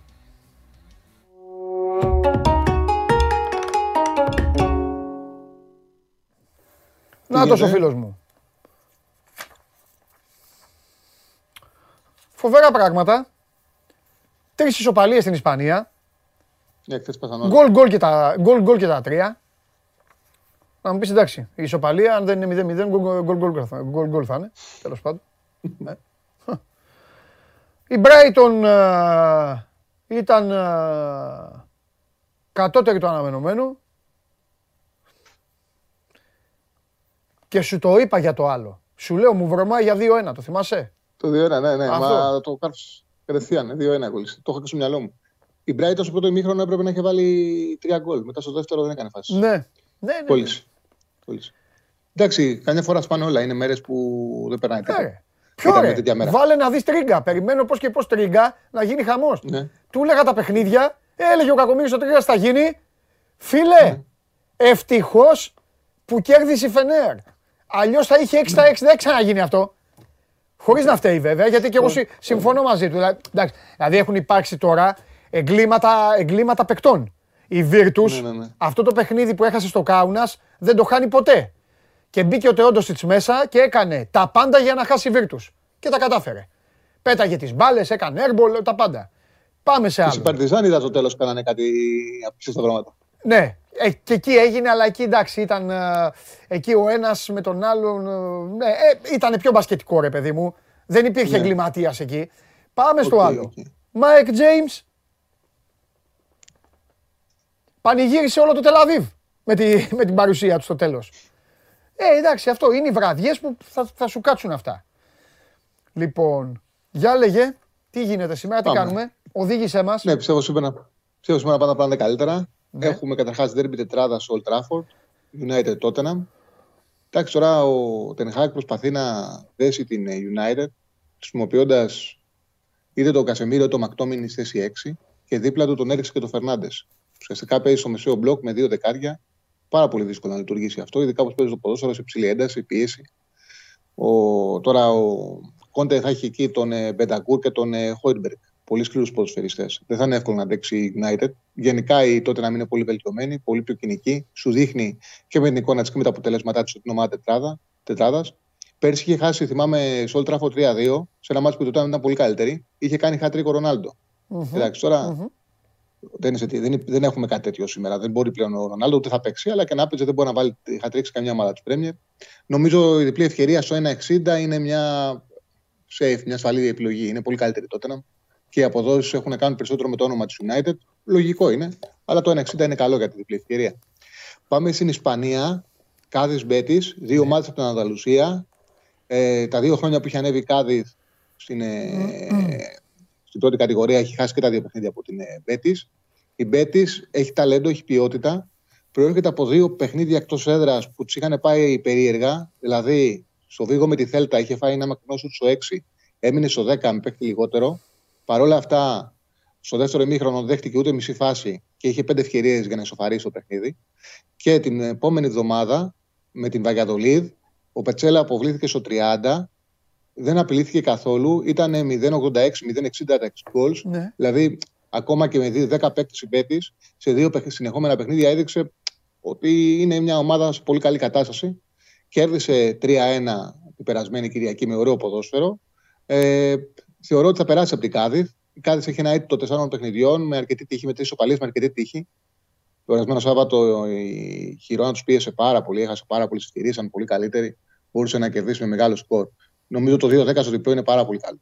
Και πάμε, Έλτσε Ρεάλ Μαδρίτη, 1-45 με 1-50 το διπλό με over 1,5. Τεράστια διαφορά των δύο ομάδων. Δεν ε, κέρδισε στο Καμπ, ε, την Μπαρσελόνα στο κλασικό η Ρεάλ για να πάει να το, να, να το πετάξει με την Έλτσε. Ε, έχει τον τρόπο της Ρεάλ και σαν τέρμπι όπως έκανε το, ε, την περασμένη εβδομάδα, το προηγούμενο Σαββατοκύριακο, με την Μπαρσελόνα να είναι κατώτερη, όχι κατώτερη, να δέχεται περισσότερες φάσεις, να έχει καλύτερα εκπτώσει ο αντίπαλος και τελικά αυτή να βάζει τα γκολ. Ναι. Αυτό το μπορεί να το κάνει με τους μεγάλες, τους μικρούς κερδίζει εύκολα. Τους κερδίζει με άλλον τρόπο, τους κερδίζει με τον Μπετσεμά, με τον Βινίσιους. Δεν θεωρώ ότι θα έχει πρόβλημα με την Έλτσε η Ρεάλ. Ε, αδύναμη ομάδα είναι η Έλτσε. Με over 1,5 το διπλό πάει στο 1,45 με 1,50. Αυτή είναι η τριάδα για σήμερα. Ναι. Το Χ2 της ε, Tottenham, United Tottenham και 2 διπλή ευκαιρία. Κάδη Μπέτη διπλό, είναι στο 2-10. Και Έλτσε Ρεάλ διπλό με over 1,5 πάει στο 1,45 με 1,50. Mm-hmm. Είναι πάνω από 5 είναι η τριάδα. Κάτι έπαθε κάρτα, εντάξει. Όχι, δεν έπαθε. Ε, ήταν μέσα προσπαθούν να σώσουν τον Αγναούτο που τσακώνεται. Και είχε φύγει ο, είχε φύγει ο ένας από την καρέκλα. Εντάξει, δεν ήταν η κοπή. Μα είναι τρομερά πράγματα. Ναι. Μέχρι να καθίσει. Το δίδυμο Βλαβιανού Ιριώτη να ξέρεις. Ποιο θεωρεί το χειρότερο επιθετικό δίδυμο στην ιστορία του Παναθηναϊκού; Σου βάλα δύσκολα. Χειρότερο επιθετικό δίδυμο. Ναι, επιθετικό δίδυμο. Το, το είχε, είχε, πολλά, είχε πολλά άσχημα. Θα βάλω το Φορναρόλι ναι. με τον Τοτσέ. Ε, αυτή, μαζί. Ε, αυτή βάλω, βάλω, στο μυαλό σου. Βάλω στο μυαλό σου με μηχανήματα. Αντί για παπούτσια με τάπες, με μηχανήματα. Να το. λοιπόν, Μπέτης διπλό. Ποιος είναι. Ναι. Διπλό με over 1,5 Διπλό με over 1,5 Real, ναι. Και έχει δύο την τότε. Ε, η, λογική, η λογική λέει ότι ο Χάρη Κέιν κάτι θα κάνει. Δεν είναι μόνο. Αυτή η United, η United είναι, έχεις δίκιο. Δεν είναι, αν την εμπιστεύεσαι, δεν είναι. Τέλος πάντων. Για να δούμε. Εντάξει, Τσάρλι μου. Γεια σου, Παντελή μου. Τα λέμε. Φιλιά. Επειδή Παρασκευή δεν έχουμε, Mm. Παρασκευή δεν έχουμε γιατί φεύγουμε, πάμε το τρίμερο. Ε, okay, καλά που μου το πες, οπότε αύριο να ετοιμάσω κάρτα. Αύριο, σε, θέλω, ναι, αύριο σε θέλω δυνατό ναι. να μας οδηγήσεις ναι, ναι, εκ του ασφαλούς. Θέλω να πάω εκεί που θα πάω και να τους τρίβω ε, στα μούτρα και να τους λέω κοιτάξτε εγώ, εγώ και ο Τσάρλι εδώ παίζουμε και, παίζουμε και κερδίζουμε. Φιλιά. Οκ, okay, καλά που το πες. Γεια σου Παντελή. Γεια σου Τσάρλι. Λοιπόν, αυτά ε, για το στοίχημα και επειδή δεν έχω φυσικά ο Περπεδής τελευταία φορά που μιλήσει στο αυτί μου ήταν, δεν ήταν. Λοιπόν, θα περιμένω να ενημερωθώ αν δεν υπάρχει Αρναούτογλου ή αν θα μπει ο, ο πληγωμένο, το πληγωμένο θηρίο. Χθες ήταν το ότι απ' έξω είναι δύο άτομα. Παιδιά, ακούστε πώς γίνεται η εκπομπή. Δεν υπάρχει αυτό. Εσείς που δουλεύετε σε κανάλια, όχι εσείς, αφήστε, γιατί να λέω για συνάδελφους. Εγώ, έχω δουλέψει σε κανάλια, έχω κάνει εκπομπές σε κανάλια Παιδιά, είναι η πρώτη φορά που βιώνω πράγματα απ' έξω να μου κάνουν έτσι. Α, μου μίλησαν. Σόπα. Παίρνουν το Βαγγέλη. Παίρνουν το Βαγγέλη. Μου κάνουν έτσι. Τώρα θα εκμεταλλευτώ. Να, ο Γιάννης Γεραζούνης, ας πούμε, ένας λέει χθες τον τρέλανε στο Χριστοφιδέλη. Ναι, Γιάννη μου, επειδή εσύ λοιπόν Γιάννη μου και άλλοι 4-5 μου είπατε ότι τον τρέλανα, τον έκανα, τον έρανα. Εντάξει, εγώ δεν, ξα... δεν θα ξαναμιλήσω. Σήμερα δεν μιλάω. Κουβέντα. Μην τολμήσει κανείς να μου στείλει μήνυμα. Πες ή μιλά, μην τολμήσει κανένας. Σκηνοθέτη, θέλω να ασχοληθώ μαζί σου. Έτσι κι αλλιώς ασχολήσου μαζί μου γιατί εκεί ο το τσέκι ο τέτοιος είστε. Θέλω να μου πεις πώς, ε, πώς είδες την, ε, την ατάκα. Λέω ατάκα γιατί δεν, δεν ξέρω αν είναι δήλωση. Θα μας τα πει την ατάκα του Δημήτρη Μελισανίδη.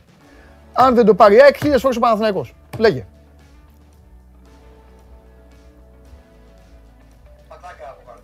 Ναι.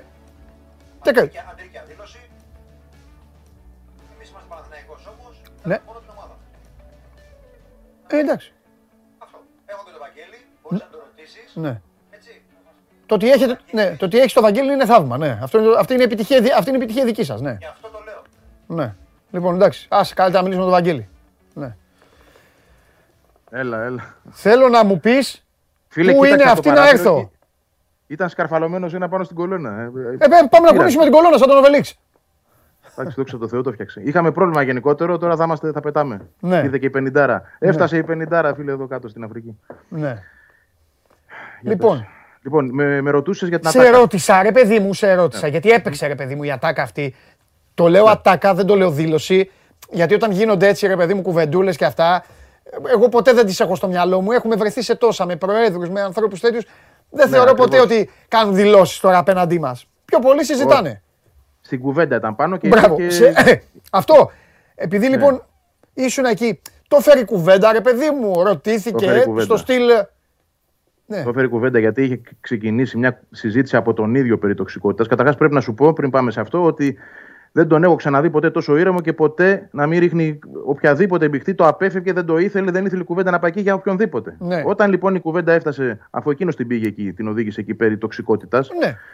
Και είπε ότι δεν θέλω ρε παιδί μου ούτε δημοσιογράφη της άκρη να ασχολούνται με τις άλλες ομάδες. Να μην ασχολείστε.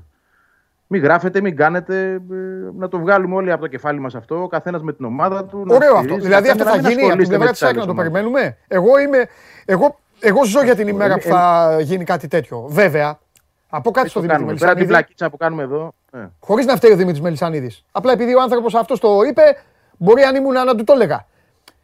Με τόσα, με τόσα που έχουν δημιουργηθεί, δεν φταίνουν απαραίτητο οι ομάδες. Για κάποια όμως είναι και οι ομάδες.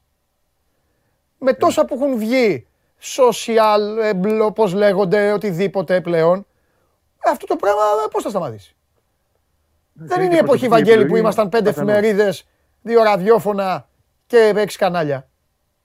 Ναι, έτσι είναι. Ο καθένας μπορεί να έχει ένα χώρο και να εκφράζει το πώ θέλει. Ναι. Πέραν του χώρου δηλαδή της δουλειάς του. Μιλάει ναι, και δεν το λέω έτσι. για να προσβάλλω κανέναν. Μακριά από μένα να πέσει φωτιά να με κάψει. Όποιος θέλει λέει είμαι δημοσιογράφος. Έτσι δεν είναι. Ναι. Πάμε στα γήπεδα. Αλλά... Εδώ τα πούμε όλα τώρα. Σήμερα έχω νέο ξέσπασμα άλλου είδους. Λοιπόν, πάμε στα γήπεδα. Ακοϊδευόμαστε με τον κόσμο. Πάμε στα δημοσιογραφικά. Όλων των ομάδων γιατί εγώ πάω σε όλα τα γήπεδα όλων των ομάδων. Βλέπεις εκεί ανθρώπους με διαπίστευση και δεν το λέω, το ξαναλέω, δεν το λέω τώρα για να πω ότι εγώ είμαι ο Αρναούτογλου, είναι ο Βλαχόπουλος, είναι τα παιδιά σε άλλα site, είναι στα μεγάλα και αυτά, είμαι και άλλοι. Αλλά εσύ δεν έχεις αναρωτηθεί; Να πεις τι είναι αυτή; Πού είναι αυτή; Ναι, εντάξει, πολλές φορές. Ναι, δεν το λέω μειωτικά, το ξαναλέω. Αλλά πλέον έχει γίνει η Άκη το έχει μαζέψει πάρα πολύ, να ξέρεις. Εντάξει, αυτό είναι θέμα της κάθε ομάδας. Μετά από εκεί πέρα δεν μπαίνω. Στο, στο λιβάδι της κάθε ομάδας είναι η ομάδα. Δεν είμαι εγώ. Εγώ απλά βλέπω, λέω, αυτό που βλέπω. Το, το ζω σε κάθε παιχνίδι και είναι απόφαση και στρατηγική. Ναι. Θα, θα εμφανίζονται στα δημοσιογραφικά μόνο όσοι έχουν δουλειά. Ναι. Και τέλος. Διαπιστωμένα δουλειά. Έτσι. Ναι. Έχουν μειωθεί πολλοί διαπιστεύσεις. Δεν μπορεί ο καθένας να πει στο ΑΚΑ για, για να το πούμε ομά. Ήταν πάτε σκύλια, λέστε. Δεν ναι. έβλεπες και δημοσιογράφους που δεν είχαν δουλειά και ανθρώπους οι οποίοι δεν, δεν είναι δημοσιογράφοι. Πολλοί, πάρα πολλοί. Λοιπόν, και να το πω και έτσι για να μην βγάζω το ράμα απ' έξω, όλοι μας έχουμε πάει και ένα φίλο μας στα δημοσιογραφικά του ΑΚΑ να δει το μάτς μαζί μας. Και εγώ το έχω κάνει. Στο παιδό. Και άλλοι το έχουν κάνει. Στο παιδό. Ναι. Όλοι το έχουμε κάνει. Αλλά έχουμε φτάσει στο σημείο. Ρε φίλε, θα σου το πω. Δηλαδή, χίλιες φορές να έρθω στην ΟΠΑ Παρένα και να έχεις δίπλα ένα κολλητό σου. Άρρωστο IXG. Άρρωστο. Και να βάλει τον κόλλο μάνταλος και να σηκωθεί όρθιος και να κάνει και δέκα τούμπες και θα βάλω και τα γέλια και θα του πω το ευχαριστήθηκες, ε. Από το να μου έχεις δίπλα κάποιον με διαπίστευση που θα βάλει τον κολομάνταλο, θα το κάνει και όπα και μετά θα κάνει και μέσα, θα, θα μπει και μέσα ε, και στους χώρους και αυτά. Ε, Καταλαβέ. Γίνονταν και αυτά. Ε, λοιπόν, κόβονται, κόβονται. Στην ΑΕΚ δεν θα γίνονται πλέον. Στο λέω δηλαδή με, με πάσα ειλικρινία. Ε, με τα λόγου μπράβο, μπράβο. Μπράβο. Δεν θα γίνονται. Μπράβο. Να δούμε, για να δούμε. Και καλά κάνει η ΑΕΚ. Καλά έκανε για μένα. Εντάξει, πολλοί στεναχωρήθηκαν, το καταλαβαίνω, δεν χωράνε όλοι πλέον, αλλά δεν πειράζει. Έπρεπε να γίνει κάτι για ναι. όσους είναι πραγματικά εκεί για να δουλέψουν. Γιατί ναι. αυτός είναι ο σκοπός των δημοσιογραφικών. Ναι. Έτσι. Τώρα στο ΑΚΑ, επειδή ήταν και μια χανής ε, ε, εξεδρά, έτσι, και, όχι να ελεγχθεί, δεν ήταν θέμα ελέγχου. Ήταν θέμα ότι υπήρχε αυτή η άνεση, ρε παιδί μου. Και φέρε και το γιο σου, φέρε και την ξαδέρφη σου, ναι. φέρε και ένα φίλο σου, αρκεί να είστε κόσμοι, να μην πανηγυρίζετε, να μην κάνετε, να μην δείχνετε. Και ο καθένας έκανε ότι. Εντάξει, πάνε αυτό, το περάσαμε, πάμε ναι. σε ένα άλλο στάδιο. Στο νέο γήπεδο δεν θα υπάρχει Τώρα, για να φτάσω και στην ατάκα, γιατί αλλού ξεκινάμε και γυρνάμε γύρω-γύρω. Όχι, όχι, ε, πάμε, ναι, ναι, ναι, ναι, ναι, Λοιπόν, η ατάκα. Ε, πάνω λοιπόν στην κουβέντα και αφού είπε αυτά τα περί τοξικότητας, ε, είπε ότι εγώ θέλω το πρωτάθλημα το πάρει ΑΕΚ. Αλλά γιατί να μην πάρει και ο Παναθηναϊκός, εφόσον είναι καλή ομάδα και συνεχίσει έτσι μέχρι το τέλος, να το πάρει χίλιες φορές γιατί δεν το έχει ξαναπάρει. Όχι επειδή δεν θέλω να το πάρει ο Πάοκ. Καλά, για τον Ολυμπιακό είμαι βέβαιος ότι δεν θέλει να το πάρει. για άλλους λόγους. Αλλά... Εντάξει, παιδί μου, τους άλλους λόγους. Πέρα, πέρα από ναι. αυτό, ο Ολυμπιακός είναι και η ομάδα η οποία το παίρνει συνέχεια. Που δηλαδή... Το παίρνει συνέχεια. Μπράβο. Ρε, παιδί μου, αν ο Μελισανίδης έλεγε ε, παιδιά, άμα δεν το πάρει η ΑΕΚ, εντάξει, θα το πάρει οποιοδήποτε άλλος εκτός από τον Ολυμπιακό που το παίρνει συνέχεια. Α, δεν του λέει κανείς τίποτα. Όχι. Πιάστηκε από τον Παναθηναϊκό επειδή είναι η καλή ομάδα αυτή τη στιγμή του πρωταθλήματος, ναι. είναι ο πρωτοπόρος, έχει τη διαφορά από όλους ναι. και σου λέει εντάξει, OK, okay, στο φινάλε, αν είναι τόσο καλός, χίλιες φορές να το πάρει εκείνος. Αυτό ήταν και τίποτα άλλο. Δηλαδή θέλω να πω ότι δεν περιείχε ίντριγκα. Εντάξει. Οπότε, οπότε μην μιλάμε για τα πέναλτι στη λεωφόρο. Ο ίδιος δεν ε, είπε τίποτα για τη ναι, ίσα, ίσα που. Όχι, θα σου πω. ίσα ίσα που είπε πως είναι, πως είναι και καλή. Εκείνος δεν μιλάει, εγώ θα μιλάω. Έτσι. έτσι, έτσι. Λοιπόν. Εκείνος δεν θέλει όμως. Εγώ ναι. δηλαδή το κράτησα αυτό από χθες, ότι θα μπορούσε να πιαστεί και να πει εντάξει, η, η βαθμολογία είναι πλασματική π.χ. Θα πρέπει να έχει ο Παναθυνιακό μείον 3 και, και εμείς συν 3 και να είμαστε ισοβάθμοι. Ναι. Δεν το έκανε. Δεν το έκανε. Δεν μπήκε σε αυτή τη διαδικασία. Mm-hmm. σα ίσα που προσπάθησε να την διώξει την κουβέντα από εκεί. Να την τραβήξει από εκεί. Δεν ήθελε. Τέλος. Ε, κοίταξε, είναι σε μια κατάσταση ο Μελισανίδης. Εγώ δεν τον έχω ξαναδεί τόσα χρόνια. Συνήθως αυτές τις μαζόξεις ήταν θυμωμένος. Ναι. Και με εμάς. Λοιπόν, ναι. Να σου πω και την αλήθεια, εγώ σε μια τελευταία δεν πήγα γιατί φοβήθηκα μην γίνουμε μπύλε. Ναι. Όχι τον ίδιο. Φοβήθηκα ε, ναι, να μην πιάει η κουβέντα κάπου που δεν έπρεπε να πάει. Έτσι. Ναι. Ε, να μην πει ούτε εκείνος, να μην πω ούτε εγώ και ούτω καθεξής. Εντάξει, όταν όμω. Όντως μπορεί να τον έχει πειράξει κάτι. Διοργανώνονται τέτοια, τέτοια πράγματα. Ναι. Εντάξει, πρέπει να υπάρχει χαλαρότητα. Αλλιώς τι, τι, το κάνετε, τι, τι, γίνεται. Ήταν, ήταν λίγο πολεμικές οι προηγούμενες. Ναι. Τώρα δεν ήταν mm. πολεμικέ. Ήταν μια κατάσταση στην οποία ο άνθρωπος αυτός βλέπει το έργο της ζωής του μπροστά του και εγώ κατάλαβα ότι με μεγάλη χαρά μας φώναξε εκεί να κάνει ο ίδιος την ξενάγηση. Δεν έβαλε κάποιον άλλον. Έτσι. Ελάτε από εδώ να σας δείξω αυτό, εκείνο, εδώ έγινε αυτό, εδώ έγινε εκείνο. Λοιπόν, ε, το χαιρόταν με την καρδιά του, έχει ρεμίσει, αυτό είχε βάλει σκοπό. Και κρατάω την ατάκα από εδώ και πέρα για την ομάδα. Δέχομαι δηλαδή ότι όντως πρέπει να τραβήξει μια γραμμή. Όχι να ξεχάσουμε απαραίτητα τα δύσκολα χρόνια που πέρασαν, αλλά ε, να τα αφήσουμε πίσω γιατί είπε ότι την ομάδα θα την κρίνετε και εμένα από εδώ και πέρα. Άρα λοιπόν μόνος του την τράβηξε τη γραμμή. Mm-hmm. Τώρα είπε θα δείτε την ΑΕΚ, τώρα θα μας κρίνετε, θα κρίνετε την ομάδα μέσα από το καινούριο της γήπεδο, από αυτά που θα γίνονται στην πορεία και από τα πολύ μεγαλύτερα έσοδα που πλέον έχει, τα οποία ο ίδιος ομολόγησε ότι είναι 40 εκατομμύρια ευρώ το χρόνο αυτή τη στιγμή για την ΑΕΚ. Είναι πολλά τα χρήματα. Σε σχέση με αυτά που είχε στο Για να μην γκρινιάζετε κιόλας είπε και λεφτά. Για να μην ψάχνεστε. Είπε, είπε βέβαια ότι θα ξοδεύει 38. Όπως πάντα. Έτσι δύο λιγότερα. Λοιπόν. Εντάξει, το είπες σε, ε, στη δόση αστεϊσμού όταν ρωτήθηκε για το αν, ε, πώς θα μπορεί να έχει μέλλον η ΑΕΚ και αν δεν είναι εκείνος και ούτω καθεξής και είπε ότι αυτός που θα έρθει νοικοκύρης πρέπει να είναι, θα παίρνει 40 τα σημερινά ας πούμε, θα πρέπει να ξοδεύει 38. Γιατί αυτή είναι και η τακτική του. Ο Μελισανίδης πάντα έτσι το σκέφτεται. Ναι. Βάζει δηλαδή πρώτα απ' όλα την νοικοκυριοσύνη, κατά μπορεί να είναι τσιγκουνιά, κατά μπορεί να είναι δεν ξέρω τι. Ε, Εκείνος όμως την ΑΕΚ το γήπεδό της την κράτησε όρθια και της έδωσε και πνοή για τη συνέχεια. Γιατί τώρα μιλάμε για κάτι το οποίο θα το συζητάνε άνθρωποι όταν θα έχουμε όλοι φύγει εμείς από τη ζωή. Έτσι, Και θα λένε κάποτε ήταν ο Μελισανίδης, ο οποίος έκανε αυτό και ούτω καθεξής. Φίλε, το έχω ξαναπεί. Το γήπεδο είναι δικό του. Ε, ε, ε μην παρεξηγηθώ. Δεν εννοώ είναι δικό του ναι, το γήπεδο. Δημιούργημά του. Εννοώ είναι, ναι, αυτό, αυτό εννοώ. Ναι. Αυτή είναι η αλήθεια. Και έτσι το αισθάνεται. Και έτσι και το ζει. Ωραία. Δηλαδή, ε, Άμα μου έλεγες ότι θα κοιμάται εκεί και θα ξυπνάει εκεί, θα σου έλεγα μπορεί να το κάνει. Κάνω, κάνω τον έχω να φτιάξει και ένα δωμάτιο να πηγαίνει να κάνει μια εβδομάδα. Της εταιρείας ναι. που, που κάνει. Για να εκεί. Ε, τι άλλο ήθελα να πω. Ε, ωραία. Εντάξει, ε, πάει αυτό. Τώρα τι, τώρα τι γίνεται, αύριο, θα τα πούμε αύριο για το... Εντάξει, δεν θέλω να μου πεις εντεκάδες και αυτά. Ε, θέλω να μου επιβεβαιώσεις ότι θα, πόσο θα αλλάξει ο Αλμέιδα. Κοίταξε να δεις και να έχει μια επιθυμία να αλλάξει αρκετά. Δεν μπορεί. Τόσους τραυματισμούς. Ε, όχι. Γιατί π.χ. ο Άμραβατ, ο Τσούμπερ, ο Φανβέρτ, αυτοί θα ήταν βασικοί αύριο. Ναι. Πόσο να αλλάξει Παντελή και τι να κάνει. Είναι ένα μάτσο νοκάουτ, θυμίζω. Ναι.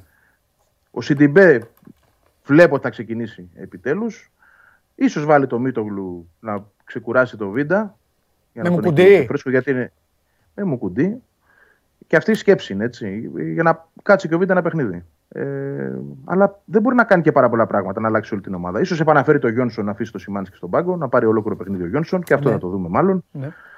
Ε, αλλά κατά τα άλλα δεν μπορεί να κάνει και τρομερά πράγματα γιατί του λείπουν παίχτες οι οποίοι θα μπορούσαν να παίξουν. Ναι. ναι. Να κάνει δηλαδή ένα μεγάλο rotation. Θα με ενδιαφέρει να δω το Γαλανόπουλο π.χ. αύριο βασικό. Δεν ξέρω αν είναι έτοιμος για βασικός. Αν το βλέπει ο προπονητής. Εντάξει, απ' την, άλλη, απ την άλλη, μην ξεχνάμε ότι ξέρεις τώρα ε, και τα ολοκληρωτικά είναι και επικίνδυνα. Και τώρα δεν νομίζω να είσαι και σε κατάσταση knockout match να δεις τίποτα πέναλτι, να δεις κανένα αποκλεισμό γιατί θα μου βγεις λιπόθυμος μετά. Δεν θέλεις τέτοια τώρα. Ναι, αυτό σου λέω. Ε, κάτι τέτοια είναι τα επικίνδυνα. Δηλαδή, αν ήταν μάτς κυπέλου τώρα αεκάρι, θα, θα σου έλεγα εντάξει, θα γίνει χαμός. θα ήταν πιο, πιο εμπιστοσύνη η ομάδα. Ναι. Κατάλαβες; Εγώ πιστεύω θα προχωρήσει σε τρει-τέσσερι αλλαγές. Ναι. Με στόχο να μπορέσει να κάνει ένα 2-0. Ναι. Ε, και μετά να διαχειριστεί το αποτέλεσμα να κάνει και περισσότερες αλλαγές ενδεχομένως. Αυτό είναι ε, ο στόχος. Δεν σου λέω ότι θα γίνει έτσι. Δεν το, δεν το γνωρίζω. Ναι. Μπορεί να δούμε πάλι ένα μάτσο όπως το προηγούμενο. Να πάει στην τρίχα, να πάει στον γκολ.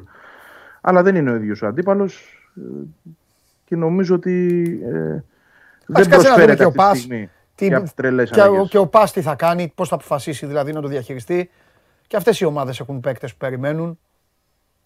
Σαφώς. Μπορεί και αυτοί να σκεφτούν ότι εντάξει τώρα οι πιθανότητες είναι λίγες να αλλάξουν και τρία-τέσσερα πρόσωπα. Ε, και με ποιον παίζει ο Πας;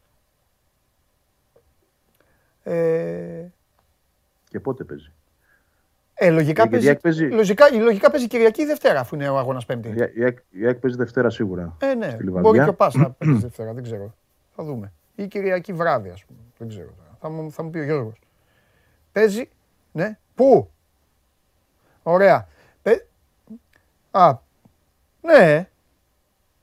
Ρηγμένο τον έχουνε. Κυριακή; Πρέπει να μείνει εδώ. Πρέπει να μείνει εδώ. Ε, είναι, ε, είναι Κυριακή 4 η ώρα στη Νεάπολη. Δηλαδή είναι, έχει και σκληρό παιχνίδι. Γιατί ο Ιωνικός ναι. κάτι πρέπει να κάνει κι αυτός. Ναι. Σίγουρα.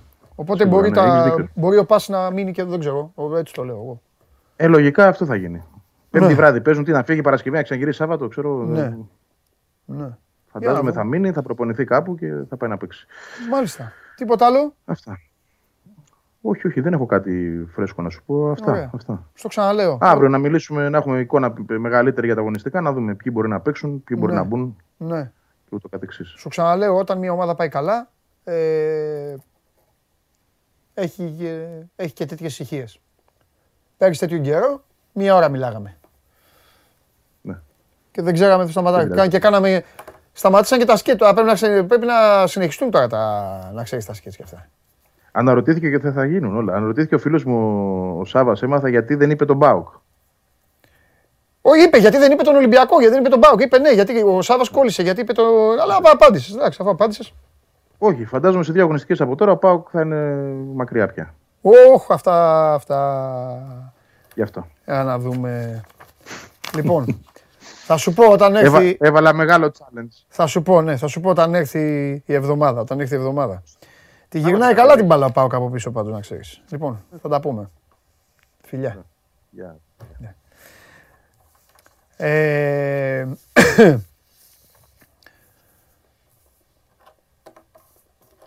έλα, δεν χρειάζεται να σε κάνω πρόλογο, έλα μέσα όταν είναι. Λοιπόν, αυτό για την ΑΕΚ. Η ΑΕΚ αύριο παίζει στο... Η ΑΕΚ παίζει... Έλα. Γεια σου.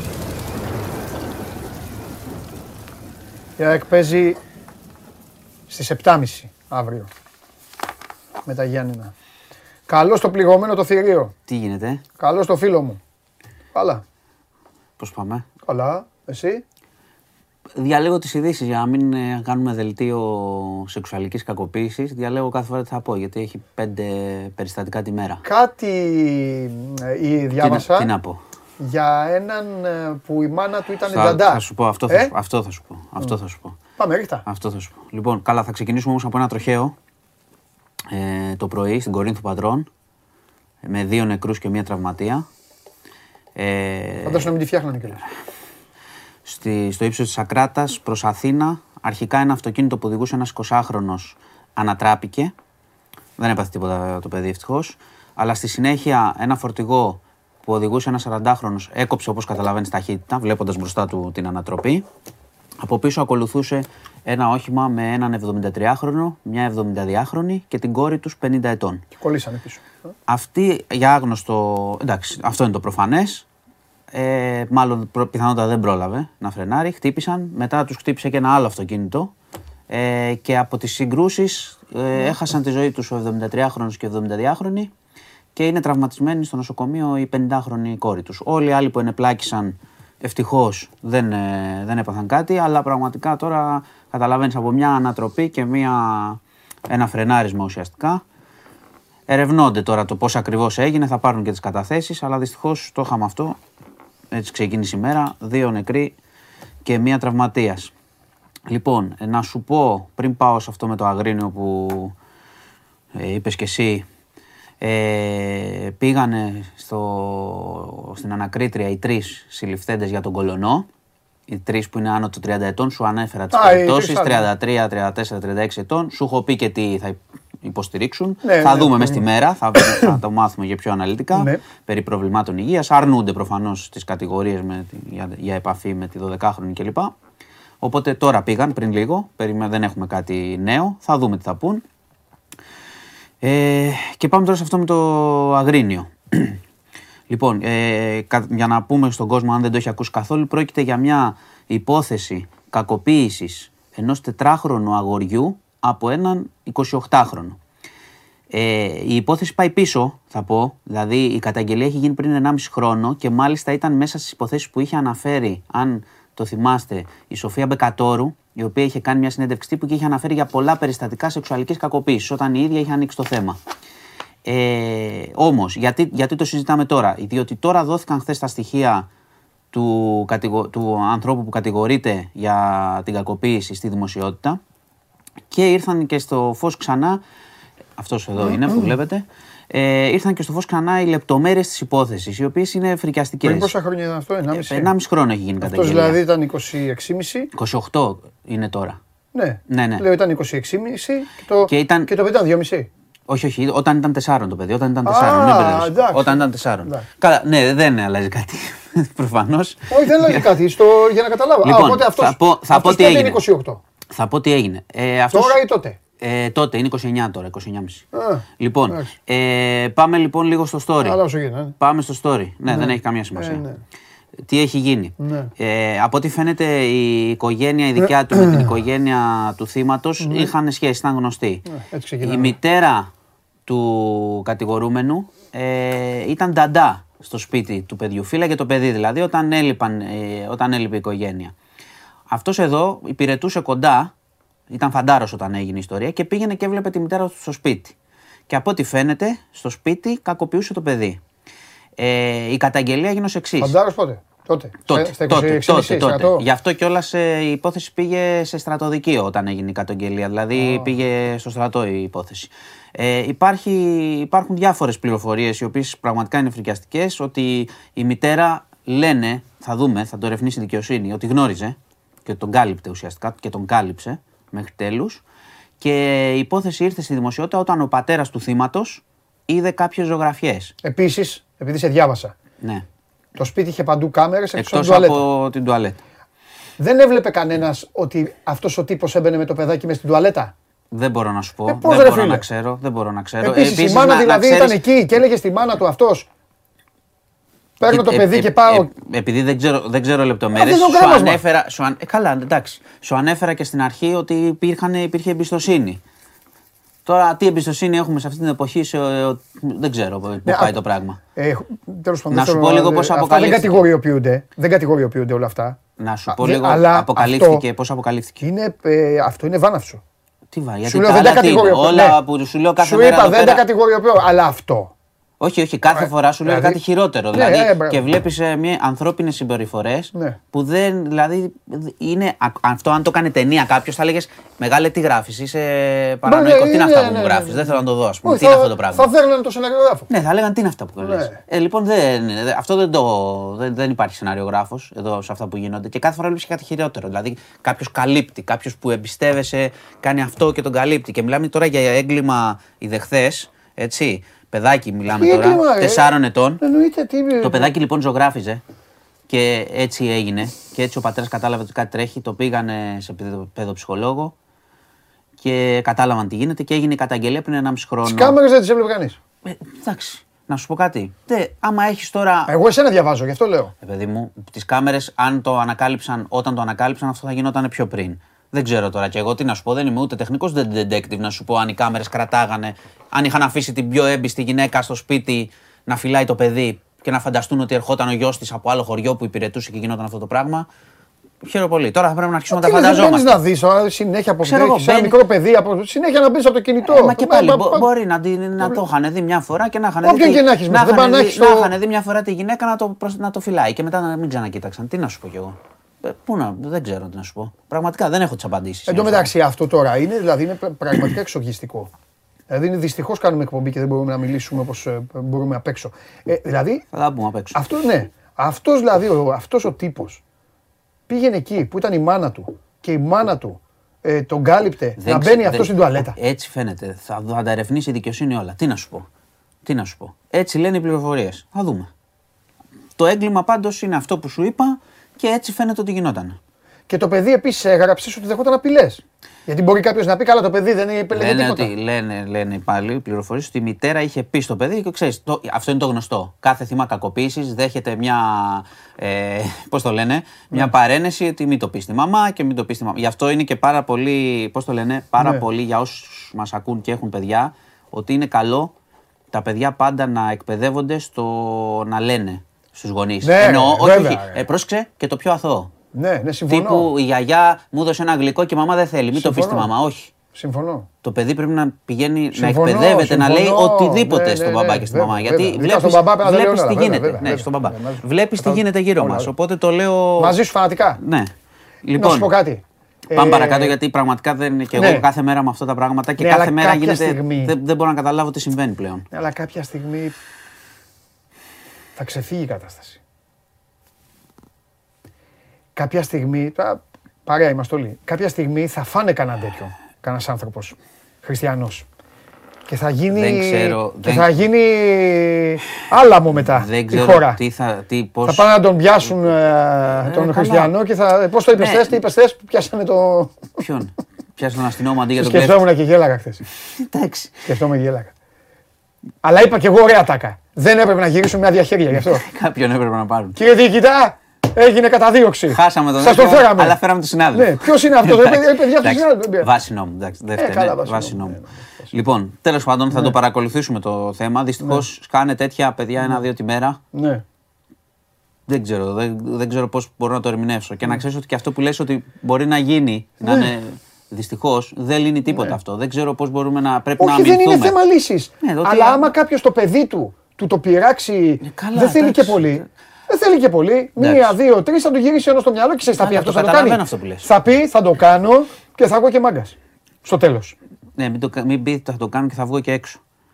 Που είναι επίσης πιθανό. Τέλος πάντων, με αυτά που γίνονται. Γιατί θα πεις εσύ να τον κλείσουν μέσα μετά από αυτόν τον άνθρωπο; Δεν μπορώ να πω. Εγώ, όχι. εγώ, πάντα Εγώ θα πω κινούμαι όχι. με τον νόμο που σου λέω. Ποιο πάντα νόμο; σε Ε, αυτό. ποιο νόμο; Ε, μα ποιο νόμο; Ε, μα πρέπει να τιμωρούνται Μα, ποιο σκληρά. νόμο; Μα θα σου πω ε, ρε αυτό αγάπη μου θα σου γλυκιά. πω. Ε, μαζί σου είμαι κι εγώ, αλλά να σου πω κάτι. Μου φέρνεις εδώ 10 υποθέσεις. Θα σου πω εγώ γιατί έχω θέμα με τον νόμο. Μου φέρνεις 10 υποθέσεις και από τις 10 οι 8, ξέρεις τι, τι μας λες εδώ; 8. Ε, να σας πω επίσης ότι ο βιαστής ή ο, ο δολοφόνος. Ε, Είχε βγει.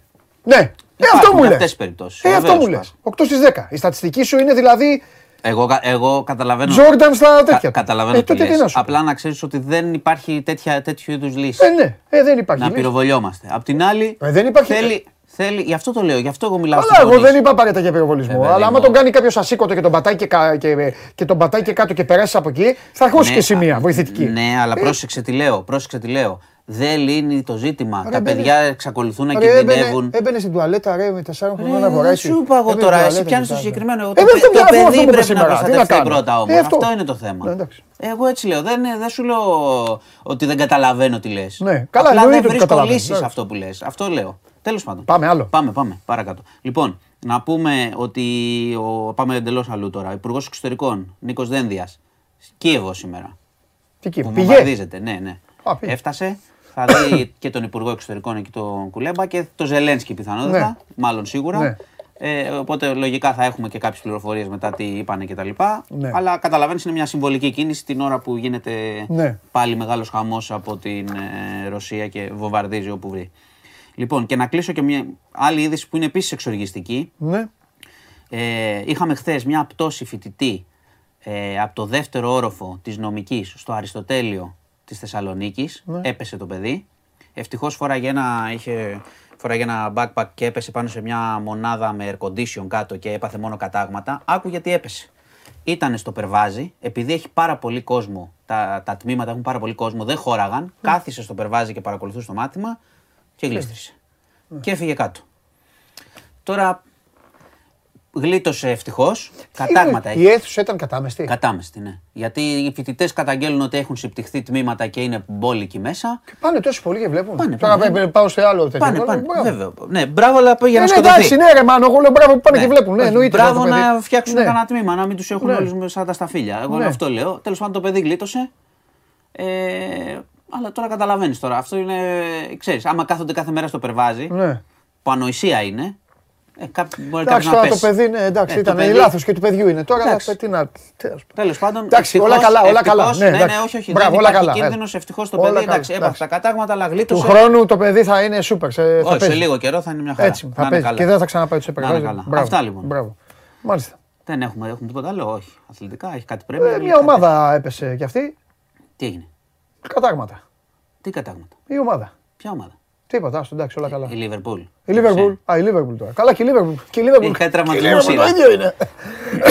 λοιπόν. Τι, τι βλέπεις τώρα, εντάξει. Τώρα βλέπω, τα είπαμε χθες. Ναι, εντάξει, όχι, εντάξει. όχι μήπως αναθεώρησες πράγματα. Μήπως κάτι... Σε σχέση με αυτό που είπα χθες. Ναι. Όχι, δεν αναθεώρησα. Λοιπόν, βλέπω έτσι πολύ φιλία βέβαια. Τι φιλία; Α, εκ ε, βλέπω φιλία. Εντάξει, το εξήγησε. Τι να έλεγε να το πάρει Ολυμπιακός. Είναι και, είναι και πιο. Είναι τώρα ναι, οι σχέσει. Η σχέση είναι και. Εντάξει. Όχι, όχι, ε, δεν, δεν, δεν, δεν είναι. είναι συνηθισμένα είναι αυτά. Ε, είναι οι ομάδες ίδιας πόλης έτσι κι αλλιώς. Έτσι κι αλλιώς. Αλλά και όλες οι άλλες ομάδες μπορούν να προσθέσουν και τους τίτλους να μετρήσουμε. Λοιπόν, γεια σας. Περισσότερο έχει ο Ολυμπιακό. Ε, αυτό σου λέω. Νομίζω ότι με εξέτασα. Όχι, δεν σε εξέτασα. Εντάξει, άμα είναι να ξέρει διαβασμένος. Άλλη Φιλιά. Αχ. Δεν θα το κάνω. Παιδιά, πάμε τα νερά του. Παιδιά, πάμε τα νερά του. Δεν είναι σε καλή κατάσταση. Με αυτά που μας φέρνει κιόλας, σε λίγο δεν θα είμαι κι εγώ. Λοιπόν, ο άλλος λέει, ο άλλος λέει, η Παντελή μια φορά την εβδομάδα, βάλ τον να λέει μόνο καλές ειδήσεις. Άμα τον βάλω να πει καλές ειδήσεις, θα πει το όνομά του ο Μάνος. Είστε καλά, ρε. Ο Μάνος καταστροφέας, ρε. Ο Μάνος έχει ρόλο εδώ, έχει τέτοιο. Ναι, ε, άκουσε κιόλας του Γιάννη το μήνυμα και είπε ο άνθρωπος που να τις βρω. Δίκιο έχει. Λοιπόν, κυρίες και κύριοι, πιστός στην υπόσχεση που σας έδωσα, παρακολουθούμε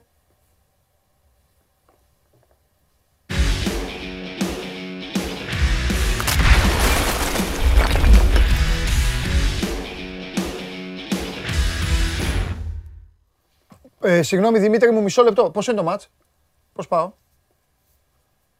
Έλα, ρε. όχι, όχι, όχι. Έλα, Δημήτρη. Καλό μεσημέρι, Παντελή. Επίσης, Δημήτρη μου, επίσης. Τι υποσχέθηκες; Ε, θα σολάρεις, δεν λέω τίποτα. Σολάρι. Α, έτσι. Πάμε. όπου θες, από όπου θες, ό,τι γουστάρεις. Από τα προχθεσινά, από τα καινούργια, αν υπάρχει, ό,τι, ό,τι, ό,τι είναι. Ό,τι είναι και βλέπουμε. Αν έχουμε καμιά, καμιά απορία και αυτά θα, θα σου πω.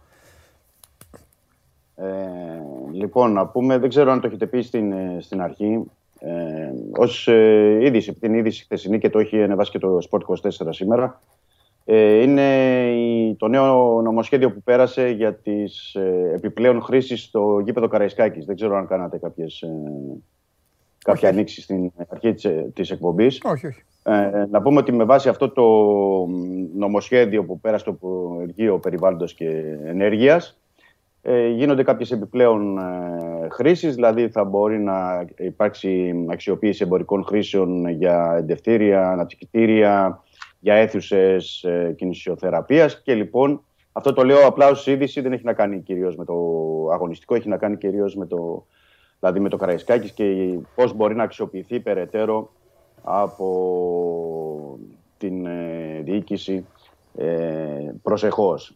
Ε, βάζουμε τελεία σε αυτό, να πάμε στου, στα, στα αγωνιστικά.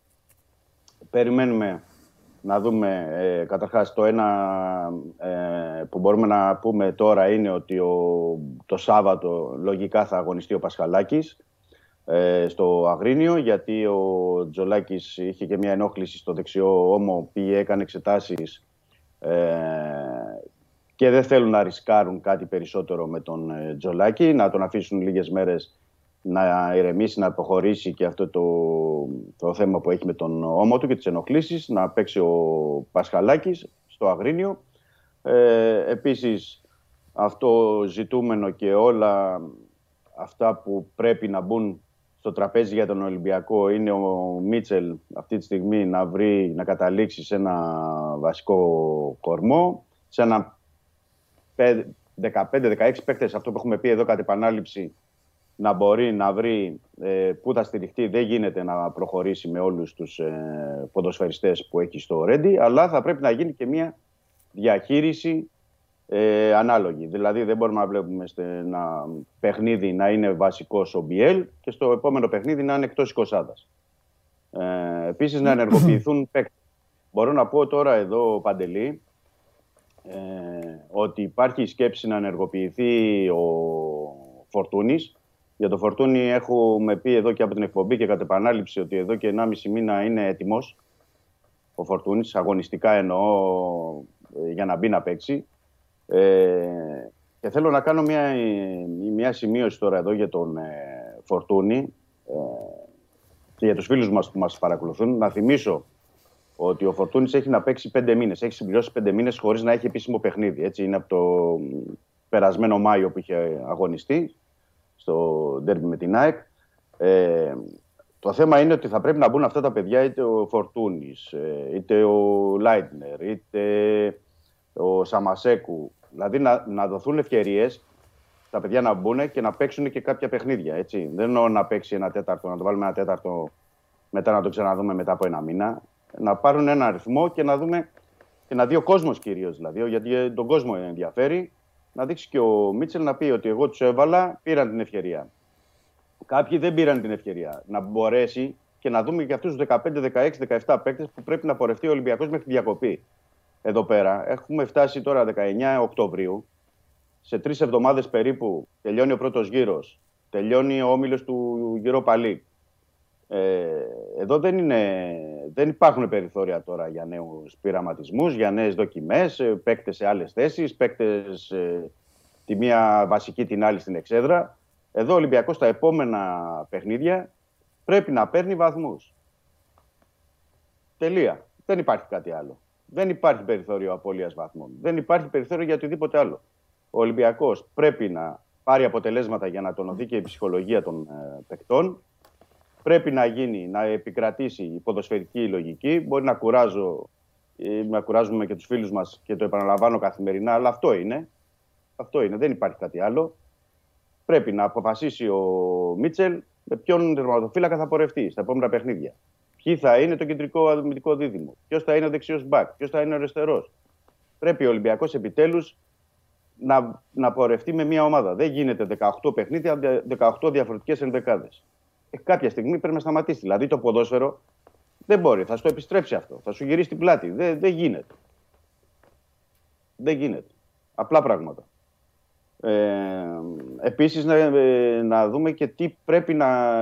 Δηλαδή ο Μίτσελ πρέπει να πάρει αυτές τις αποφάσεις ξεκάθαρες για να, για να επικρατήσει και μια λογική και στα αποδητήρια. Να δουν και οι παίκτες τι πρέπει να κάνουν, πώς πρέπει να πορευτούν. ε, ένα ανάγκη, ας έχει και τέτα τέτη ξεχωριστά με κάθε ποδοσφαιριστή, να δει ο καθένας τι θέλει, τι δεν θέλει, πού παίζει, πού δεν παίζει, ε, πού μπορεί να προσφέρει. Ε, δεν μπορούν να τραβούν συνέχεια το άρμα, μόνο ο Εμβιλά, ο Χάμες, ο Ινμπομ Χουάνγκ και αυτοί επίσης ε, να παίζουν, δηλαδή και ο Ινμπομ να παίζει, να μην παίζει, ο Εμβιλά να είναι μια στόπερ, μια αμυντικός χαφ, ο Χάμες να τον δούμε να τον βάλουμε δεκάρι ή εξτρέμ και να παίζουν τουλάχιστον να υπάρχει μια, ένα, μια ορθολογική ανάπτυξη, ένα, ένας σχηματισμός. Επίσης ο σχηματισμός, ε, γιατί έχω δεχτεί και αρκετά μηνύματα και διάφορα άλλος λέει μία παίζουμε 4-2-3-1, άλλος 4-4-2, άλλος 30 στην άμυνα. Αν θεωρεί ο Μίτσελ ότι πρέπει να πάει 30 στην άμυνα, στο εμπιστευτεί, ας βρει ποιοι είναι ξεκάθαροι τρεις τρόπες να πορευτεί. Αν θεωρεί ότι πρέπει να πηγαίνει με τετράδα και ταιριάζει καλύτερα στον Ολυμπιακό, επίσης να, ε, να το εμπιστευτεί. Το θέμα είναι να μπουν κάποιοι κανόνες και να είναι ξεκάθαρο τουλάχιστον να πορευτεί ο Ολυμπιακός μέχρι τον Νοέμβριο. Μέχρι μέσα Νοεμβρίου. Μετά τα μέσα Νοεμβρίου επανεξετάζεται η κατάσταση και όπως έλεγε και μια ψυχή, κάνουμε ταμείο τέλο ε, μέσα Νοεμβρίου και βλέπουμε. Σε ακούω. Αν έχουμε κάποιες ερωτήσεις από τους φίλους ναι, μας, να απαντήσουμε. Ναι. Αν έχουμε οτιδήποτε. Ναι. Γιατί ιδιοσιογραφικά κάτι άλλο δεν υπάρχει. Έτσι, με τραυματίες και αυτά. Τραυματίες. Είδαμε, εντάξει, ο Λαραμπή που είδαμε ότι επέστρεψε. Ο Ρέτσος είναι και αυτός έτοιμος. Ε, υπάρχει το θέμα του Άβυλα που ελπίζω ότι μπορεί και να ε, προλάβει να τον δούμε στο αγρινιο Θα το δούμε αυτό. Ε, ο Βατσίλεκ είναι εντάξει μέχρι τον, ε, μέχρι τον ε, Γενάρη. Με τους τραυματίες δεν υπάρχει κάτι άλλο. Τώρα υπάρχει όλο αυτό το, το ρόστερ που πρέπει ο Μίτσελ να δει τι, πώς θα το διαχειριστεί. Ε, υπάρχουν και μέρες ξεκούρασης, έτσι. Δεν υπάρχει θέμα κόποση. Εννοώ και όλα τα υπόλοιπα. Καμία δικαιολογία εν ώψη του παιχνιδιού με τον Πανετολικό, το Αγρίνιο το Σάββατο. Οπότε είναι πλέον στο, στο χέρι του Μίτσελ και των παικτών. Μάλιστα. Λοιπόν. Στέφανος, Μπάουλερ, Ντελαφουέντε, πού βρίσκονται; Ε, δεν τους υπολογίζει μέχρι τώρα ο Μίτσελ, αυτό έχει δείξει. Τους έχει μόνιμα εκτός αποστολή στα παιχνίδια του πρωταθλήματος. Τους έχει στην αποστολή στην Ευρώπη γιατί είναι μέσα στην ε, λίστα. Mm-hmm. Ένας άλλος φίλος, ο Μαρσέλο, πιστεύει ε, ότι θα μπορέσει να είναι σύντομα κανονικός παίκτης; Πιστεύω πως ναι. Πιστεύω πως ναι. Το θέμα είναι και πρέπει να δούμε και την ε, θέση στην οποία θα συνεχίσει να το χρησιμοποιεί ο Μίτσελ. Γιατί μέχρι τώρα το έχουμε δει ε, εσωτερικό αριστερό χαφ και ε, λίγα λεπτά ως αριστερός χαφ. Θα δούμε στην συνέχεια πώς θα τον ε, αξιοποιήσει. ρωτάνε για το Φορτούνη, ε, για αυτό που είπες, πώς το ορίζεις χρονικά; είναι θέμα καθαρά Μίτσελ. Δηλαδή, του λέει ο Μίτσελ του Φορτούνη ότι το, την Παρασκευή είσαι στην αποστολή και πηγαίνεις στο, στο Αγρίνιο, OK, okay, είναι έτοιμο. Δηλαδή δεν είναι, δεν, είναι θέμα, δεν είναι θέμα Φορτούνη πια. Είναι θέμα του προπονητή. Ναι. Και στο θέμα του προπονητή είναι και για το Σαμασέκου, για να μην είναι μόνο για το Φορτούνι, και του Λάιντνερ. Έτσι λέω για τα παιδιά που δεν έχουν παίξει μέχρι τώρα.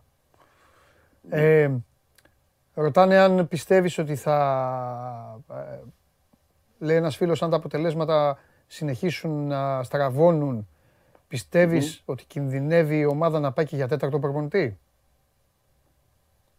Αν μέχρι τα μέσα Νοεμβρίου που ολοκληρώνεται ο πρώτος γύρος, γι' αυτό είπα ότι πρέπει να γίνει ταμείο, ολοκληρώνεται ο πρώτος γύρος.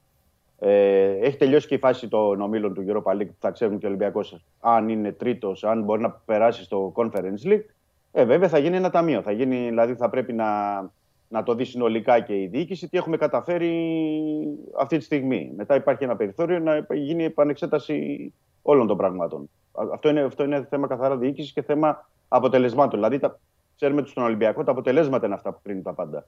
Αν ο Ολυμπιακός χάσει κι άλλο έδαφος στο πρωτάθλημα, ε, ε, βέβαια θα γίνει μια άλλη συζήτηση. Αν ο Ολυμπιακός μειώσει τη διαφορά από την ε, κορυφή, επίσης η συζήτηση είναι διαφορετική. Εγώ αυτό που θα πω είναι ότι υπάρχουν 28 αγωνιστικές ακόμα στο πρωτάθλημα. Ναι. Αναφέρομαι πάντα στο πρωτάθλημα, δεν λέω για την Ευρώπη. 28 ε, αγωνιστικές εκ των οποίων οι 10 είναι ε, στη, τα play-off.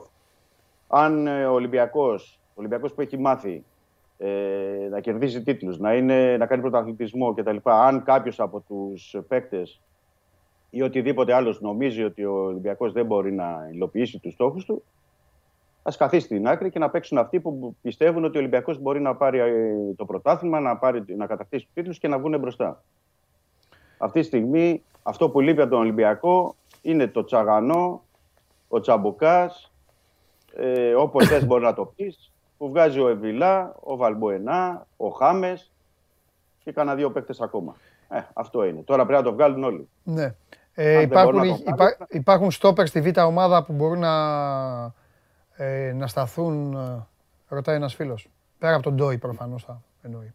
Ε, ναι, ναι, ναι, καταλαβαίνω. Σωστό. Ε, αυτή οι λύσεις είναι συγκεκριμένες δηλαδή για την δεύτερη ομάδα. Είναι ο Καλογερόπουλος, είναι ο Χρυσόπουλος, είναι δηλαδή ο 18χρονο και ο 19χρονο που παίζουν και είναι εκεί. Νομίζω ότι είναι λίγο πιο πίσω ο Κινκουέα από τους δύο Έλληνες παίκτες. Υπάρχουν λύσεις. Έχει ανεβάσει, κάνουν, πρέπει να το πω αυτό, ότι κάνουν καιρό τώρα προπόνηση με την πρώτη ομάδα και ο Καλογερόπουλος και ο Χρυσόπουλος. Ο Μίτσελ Λόντος τους έχει με την πρώτη ομάδα και στα ε, παιδευτικά διπλά και κάνουν. Από εκεί και πέρα είναι απόφαση του προπονητή. Μάλιστα. Φιλιά! Να πω κάτι τελευταίο, έτσι για να μην τα περνάμε, επειδή υπάρχουν συνεχόμενα και διαρκή δημοσιεύματα από τη Βραζιλία για τον ε, Λουιζάο. Η Σάο Πάλο είναι ένας ε, στόπερ, αριστεροπόδαρο στόπερ ο Λουιζάο. Λύγει το συμβόλαιό του τον ε, Γενάρη. Και από τη Βραζιλία υπάρχουν καθημερινά δημοσιεύματα που λένε ότι ο Ολυμπιακός και κάποιες αγγλικές ομάδες, ιταλικές ομάδες θέλουν να τον κλείσουν τώρα ως, από τώρα ως ελεύθερο, γιατί μπορεί να υπογράψει τώρα ο 20χρονο. Καλός παίκτης, ο Ολυμπιακός όντως τον ε, κοιτάζει. Αν υπάρξει εξέλιξη, αν υπάρξει κάτι πιο προχωρημένο, θα, θα το πούμε απλά. Να το αναφέρουμε ότι όντως υπάρχει ενδιαφέρον. Είχε ενδιαφερθεί ο Ολυμπιακός και το περασμένο καλοκαίρι για τον ε, Λουιζάο. Ναι. Και μόλις είπες Λουιζάο, στείλανε και για το Σκάρπα. Αλλά δεν ε, έχει κάτι. Όχι. Νεότερο δεν έχουμε για το Σκάρπα. Έχουμε μείνει στις δηλώσεις του, έχουμε μείνει σε αυτά που γνωρίζουμε από το περασμένο καλοκαίρι από τον Ολυμπιακό.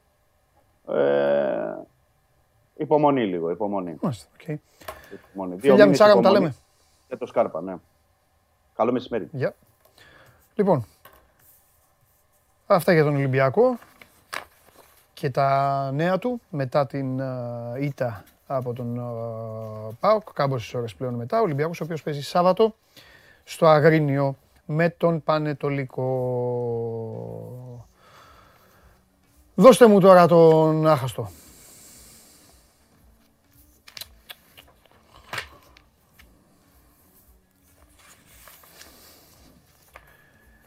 Ε,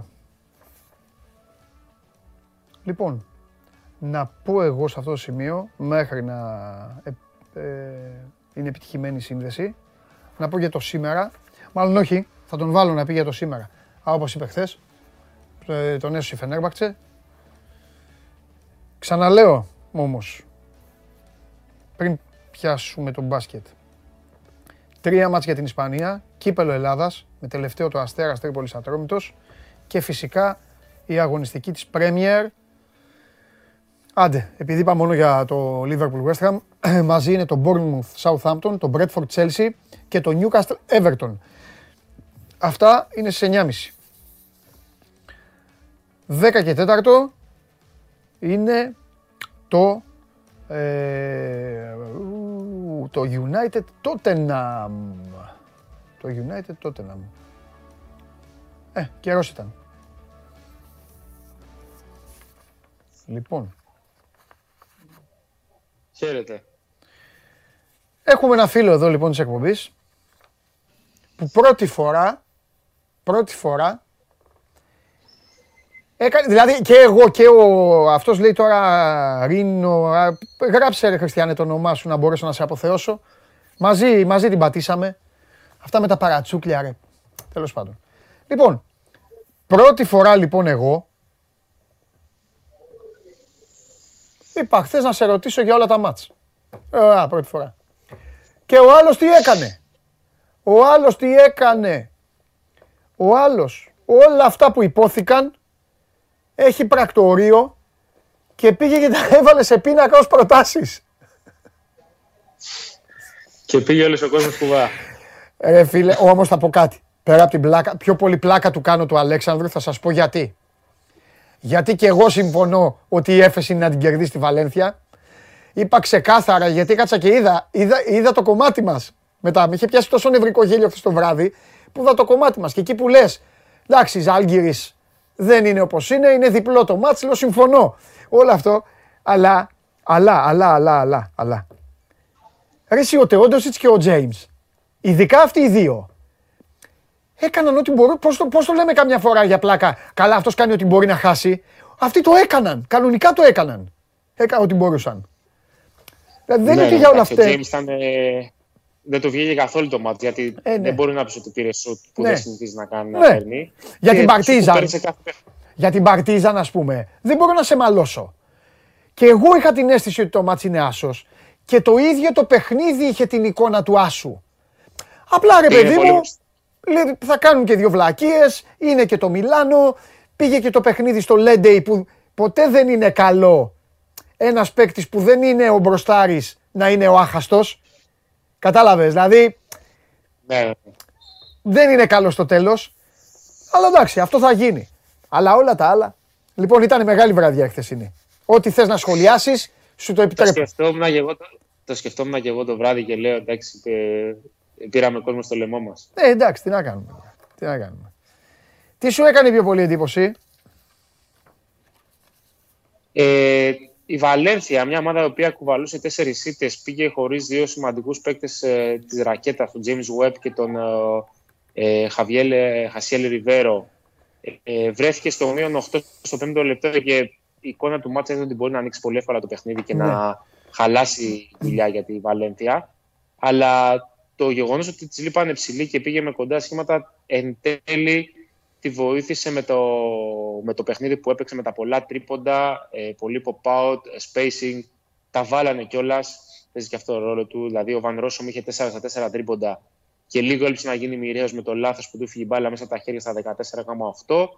Ε, αλλά και πάλι τα, τα σουτ ήταν αυτά τα οποία της έδωσαν τη λύση απέναντι στην Ανατολού, η οποία είναι πολύ μακριά από αυτό το οποίο περιμένει και θέλει ε, να δώσει ως εικόνα ναι. ε, και αυτό είναι το οποίο πλήρωσε. Δηλαδή είναι ομάδα η οποία όπως και πέρσι δεν ξεκινά καλά, προσπαθεί να βρει λίγο ρυθμό, την ισορροπία της ε, για να αρθοποδήσει. Δεν νομίζω ότι ακόμα και η ΕΦΕΣ κάνει 2, 3, 4 ακόμα είτε στην αρχή της χρονιάς θα είναι πρόβλημα. Ε, όπως πέρυσι. Το είδαμε και πέρσι. Που την είχες, Μουτζούρι την έλεγες, πώς την έλεγες; Ναι, ναι, στα play-off πρέπει να μπει. Ναι. Αν μπει στα play-off, ε, κρυφτείτε. Ναι, Αυτή είναι ναι. η διαφορά. Και είναι και αυτή, όσοι την είδαν, είναι αυτό που, που, αυτό που τυχαίνει σε όλο τον κόσμο, ρε. Ο Μπράιαν, χωρίς να φταίει, έχει δώσει την εντολή ήδη ο εγκέφαλος να πασάρει στον Γκλάιμπερν. Ο άλλος κόβει σωστά, γλιστράει και την ώρα της γλίστρας έχει φύγει μπάλα από τα χέρια του Μπράιαν. Εκεί. Και εκεί χάνει την επίθεση, μετά γίνει μαλλιά κουβάρια. Ναι, ναι. Ε... Μπράβο στη Βαλένθια γιατί παίξανε και για τον Μουμπρού. Δείξαν ότι παίξαν και για τον προπονητή τους όμως. Δείξαν ότι δεν θέλουν να. Δεν θέλουν να γίνει αλλαγή προπονητή. Ναι. Σκοτωθήκαν και για το. Μια ομάδα η οποία βέβαια λογικά δεν θα, θα μας απασχολήσει πολύ για ό,τι έχει να κάνει με την Ελλάδα. Θα είναι στα τελευταία πατώματα της βαθμολογίας. Ναι.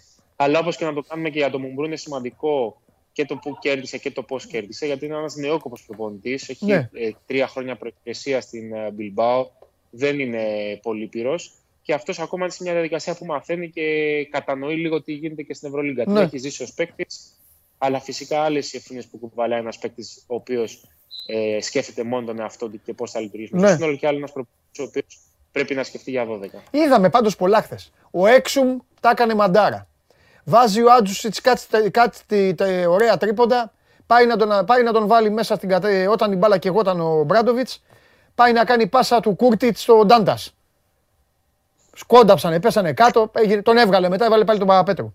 Ε, ήταν φοβερή βραδιά χθες. Της λείπει της Παρτίζα ένας καλός κουμανταδόρος στο ένα. Ένας παίκτης με προσωπικότητα λίγο ναι. να, τη, να την εξισορροπήσει. Γιατί και ο Έξουμ δεν είναι κλασικός άσος ναι. όπως τον θέλει ο Μπράντοβιτς. Ο Μαντάρ είναι νεαρός, ακόμα δεν έχει συνηθίσει από αυτό το επίπεδο. Ε, φαίνεται ότι της λείπει κάπου εκεί ένα παιδί το οποίο θα την κουβαλήσει και θα την βοηθήσει ναι. και αγωνιστικά αλλά και πνευματικά ναι. την, ώρα ναι. του αγώνα. Και κάνω και πρόταση τώρα στους φίλους μου εκεί στο συνδρομητικό στην Νόβα να κάνουν λεπτό προς λεπτό και στην Ευρωλίγκα γιατί ε, ε, χθες με αποθέωνα, αλλά δεν μπορούν όλοι οι άνθρωποι να έχουν το, το ταλέντο μου στο ζάπινγκ. Γιατί έτσι κι αλλιώς είμαι μεγάλος ζαπιγκάκια από μικρός, οπότε αυτό είναι, είναι δουλεμένο. Είναι δουλεμένος στις προπονήσεις. Ειδικά στο Έφες Βαλένθια και στο Ζάλγκυρης Βίρτους μας σώσανε τα time out. Εμένα τουλάχιστον, δεν ναι. ξέρω. Κατάλαβες; Και εμένα, γιατί βλέπα και εγώ τα δύο Ναι, την ώρα που είχε time out ο ένας γίνονταν η άλλη επίθεση. Εντάξει, κάτι πρέπει να γίνει με αυτό. Θέλουμε να τα ναι. βλέπουμε όλα. Ε, τι άλλο ήθελα να σου πω; Α, είναι λαϊκή απέτηση τώρα να πεις ότι δεν σπάει με τίποτα ο Άσος σε Βερολίνο και Μαδρίτη. Είναι λαϊκή απέτηση. Το απαιτεί ο κόσμος. Λοιπόν, πάμε. Κοίταξε, και, και, τα δύο παιχνίδια βάσει προϊστορίας, να το πούμε, αν και δεν παίζει καμία ρόλο το τι έχει γίνει τα προηγούμενα χρόνια, ναι. είναι πιο κοντά στον Άσο. Η Ράλ έχει κερδίσει τα τέσσερα τα τελευταία πέντε παιχνίδια της με τον Ολυμπιακό. Αλλά ο Ολυμπιακός μοιάζει κάθε φορά που πηγαίνει στη Μαδρίτη να έχει τον τρόπο να την προβληματίσει και να της βάλει δύσκολα, ακόμα και όταν δεν είναι καλά. Ναι. Ε, νομίζω ότι είναι πολύ κομβική η απουσία του Παπα-Νικολάου το σημερινό παιχνίδι. Είναι. Ίσως η πιο κομβική από αυτές που θα μπορούσε να έχει ο Ολυμπιακός. Γιατί ματσάρει καλά και με το Χεζόνια. Ε, μπορεί να μαρκάρει και τον Ντέκ σε πιο κοντά σχήματα. Είναι ένα σκληρό παιδί το οποίο ε, μπορεί να παίξει 30-35 λεπτά για να μην χρειαστεί να δούμε για παράδειγμα σήμερα τον Πίτερς πολύ ώρα στο 3. Ναι. Ε, όσον αφορά το Περολίνο, είναι παιχνίδι καθαρά θέμα αριθμού. Δηλαδή, άμα δούμε το σκορ πηγαίνει πάνω από τους 75-80 πόντους, η Άλμπα Περολίνου θα έχει το, το πλεονέκτημα. Αν πάει μέχρι τους 70-75, ο Παναναναϊκό θα είναι αυτός που θα είναι πιο, πιο κοντά στην νίκη. Δεν μπορείς να προβλέψεις εύκολα γιατί είναι η Άλμπα που ξεκινάει τους αγώνες. Το είπαμε και χθες. Ναι. Αν η Άλμπα ξεκινήσει, βρει ρυθμό και έχει βάλει 20 πόντους στο πρώτο πεντάλεπτο, που μπορεί να το κάνει ε, βάσει του τρόπου με τον οποίο αγωνίζεται, με το spacing, με το clear out τη ρακέτα, με τα πολλά περιφερειακά shoot, ε, θα έχει πρόβλημα ο Παναγενικό. Αν όμως ο Παναγενικό καταφέρει να την κρατήσει χαμηλά από νωρίς, να την εκνευρίσει λίγο, να την οδηγήσει σε βιαστικέ επιλογές, σε επιπόλαιες καταστάσεις, και αυτό συνεχίζει δογματικά να κουμπάει την μπάλα, για παράδειγμα, κοντά στο καλάθι και να έχει καλή αμυντική ισορροπία στο transition. Ε, θα έχει τύχει στο σημερινό παιχνίδι. Επίσης, να πούμε ότι η Άλμπα ε, έχει και άλλο ένα θετικό Παναθηναϊκός κουβαλάει μαζί του. Να πούμε ότι η Άλμπα δεν θα έχει τον Μάρκους Έριξον και οι Γερμανοί δίνουν αμφίβολους. Λέω οι Γερμανοί δίνουν αμφίβολους για να είμαστε ξεκάθαροι, μην τους δούμε μετά μέσα να παίζουν και, λέμε, ναι. και μας λέτε εσείς τώρα τι, τι μας λέγατε. Οι Γερμανοί δίνουν αμφίβολους το Λάμερ, τον Τζάλιν Σμιθ, τον Ντίμαν και τον Λό. Είναι η τώρα, αν όλοι αυτοί δεν παίξουν, ε, εντάξει, τώρα ε, αλλάζει και, ε, και, και ο νόμος των πιθανότητων. Ακριβώς. Είναι, είναι περίεργη η κατάσταση εκεί στην Άλμπα, γιατί δεν έχει και πάρα πολλούς παίκτες για το rotation. Οπότε οποιοδήποτε λείπει είναι ένα μεγάλο μείον. Εντάξει, ο Χέρμανσον, ο Έριξον, με συγχωρείς, είναι απουσία η οποία είναι εδώ και πάρα πολύ καιρό. Δεν, δεν επηρεάζει δηλαδή το, την προετοιμασία του αγώνα, αλλά όπως και να το κάνουμε οι άλλοι, είναι σημαντική. Δηλαδή, ο Τίμαν και ο Λό είναι παιδιά που κουβαλάνε αυτή την ομάδα από πέρσι. Ναι, αλήθεια είναι αυτό. Επίσης, να πούμε ότι αν ο Παναθηναϊκός κερδίσει, θα έχει δεύτερη συνεχόμενη νίκη εκτός έδρας και θα έχει γυρίσει και το κουμπί της ψυχολογίας. Που είναι πολύ σημαντικό. Ε, Πριν υποδεχτεί τη Μονακό σε δύο βράδια. Ναι, και επιτέλους ήρθε και η μέρα και η ώρα γιατί πλάκωσαν δύο ε, ίδια ερωτήματα. Όλα αυτά τα οποία λέγαμε εμείς επί γερμανικού εδάφους, σιγά σιγά να αρχίσουμε τα μυστικά του αθλήματος να τα αποκαλύπτουμε και στον κόσμο μας για να περνάει όμορφα. Ρωτάνε λοιπόν σήμερα πώς γίνεται ρε παιδιά αυτός ο Όμπστ που έκανε τα όργια στη Γερμανία, στην Ευρωλίγκα να μην μπορεί να σταυρώνει σουτ, να, να, να, να. Πριν σας πει ο Αλέξανδρος, θέλω να πω ότι είναι άλλο Bayern, άλλο Γερμανία, άλλο η ψυχολογία του παίκτη στην εθνική του ομάδα, άλλο η ψυχολογία με τον τρόπο που τον αντιμετωπίζει ο Τρινκέρι, ο οποίος έχει άλλη φιλοσοφία. Και θα πω και κάτι που είναι δική μου γνώμη, ότι ο Όπστ είναι χαρά να υπάρχει σε μια ομάδα, γιατί είναι μια βερσιόν Jaycee Carroll. Είναι ένας τέτοιος παίκτης. Ζητώ συγγνώμη από τον Κάρολ γιατί είναι άλλο επίπεδο, ο Κάρολ άλλο Όπστ, αλλά είναι ένας τέτοιος παίκτης. Μπορεί να μπει απλά για να τον βρει, να του φτιάξει δύο συστήματα ελεύθερος, να σουτάρει. Ο Τρινκέρι, εκ φιλοσοφίας, δεν κάνει τέτοια πράγματα. δεν φτιάχνει κάτι για έναν παίκτη μόνο. Φτιάχνει για την ομάδα του. Οπότε μη σας φαίνεται παράξενο. Αλέξανδρε λέγε. Γιατί αυτό τα είχαμε πει εμείς μεταξύ μας. Όλα στο... Απλά η Bayern δεν έχει ούτε Στρούντερ ούτε Βάγνερ ε. για να δημιουργούν τις καταστάσεις και την ασορροπία για να μπορεί αυτός να βγει να εκτελεί. Είναι, είναι τόσο απλό. Και αυτό. Και, και είναι και άλλος ο ρυθμός που παίζει η Bayern σε σχέση με τη, με τη Γερμανία. Άλλο μπάσκετ. Πιο κοντρολάρισμένο, ναι, ναι. Μάλιστα. Ωραία. Τίποτα άλλο από το μαγικό πορτοκαλένιο χώρο έχουμε; Τίποτα. Να πούμε ότι το, τελευταίο, το άλλο παιχνίδι της βραδιάς, το τρίτο που δεν μας απασχολεί και ιδιαίτερα προφανώς γιατί δεν έχει ελληνικό ναι, ενδιαφέρον, είναι το Μπασκόνια Ερυθρός Αστέρας. Δεν θα παίξει ο Λούκα Βιλντόσα, δεν θα αντιμετωπίσει την πρώην ομάδα του, με την οποία υπήρχε και μια διαμάχη τις προηγούμενες ημέρες για το αν πρέπει να πληρώσει ρήτρα ο Ερυθρός Αστέρας ή να, να, να πάει εκεί απευθείας ο παίκτης για να ξαναφορέσει τη φανέλα της Μπασκόνια. Η FIBA έδωσε το letter of clearance και τελείωσε την ε, υπόθεση. Το ντεμπούτο του να το κάνει μεθαύριο το βράδυ. Και δύο θέματα. Το ένα είναι, τα είπα στην αρχή, αλλά θέλω να το πω και μαζί σου. 7,5 ώρα τα δύο μάτς. Προμηθέας Γκραν Κανάρια και Πάουκ Σάσαρη. Ε, Eurocup και Champions League. Η νίκη χθες του Περιστερίου. Η Τενερίφη είναι καλή ομάδα. Εγώ είμαι, το ξέρεις καλά Αλεξανδρέ, είμαι εχθρός της Βαβούρας. Δηλαδή, ε, κατάλαβες, ξαφνικά λόγω του Βασίλη πρέπει το, να τον αφήσουν ήσυχο και το Σπανούλι και το Περιστέρι, γιατί δουλεύουν καλά και δεν πρέπει να, να υπάρχει φούσκωμα. Αλλά ε, η χθεσινή νίκη είναι καλή επί της ουσίας. Επί της μπασκετικής ουσίας, γιατί η Τενερίφη ναι. είναι καλή ομάδα.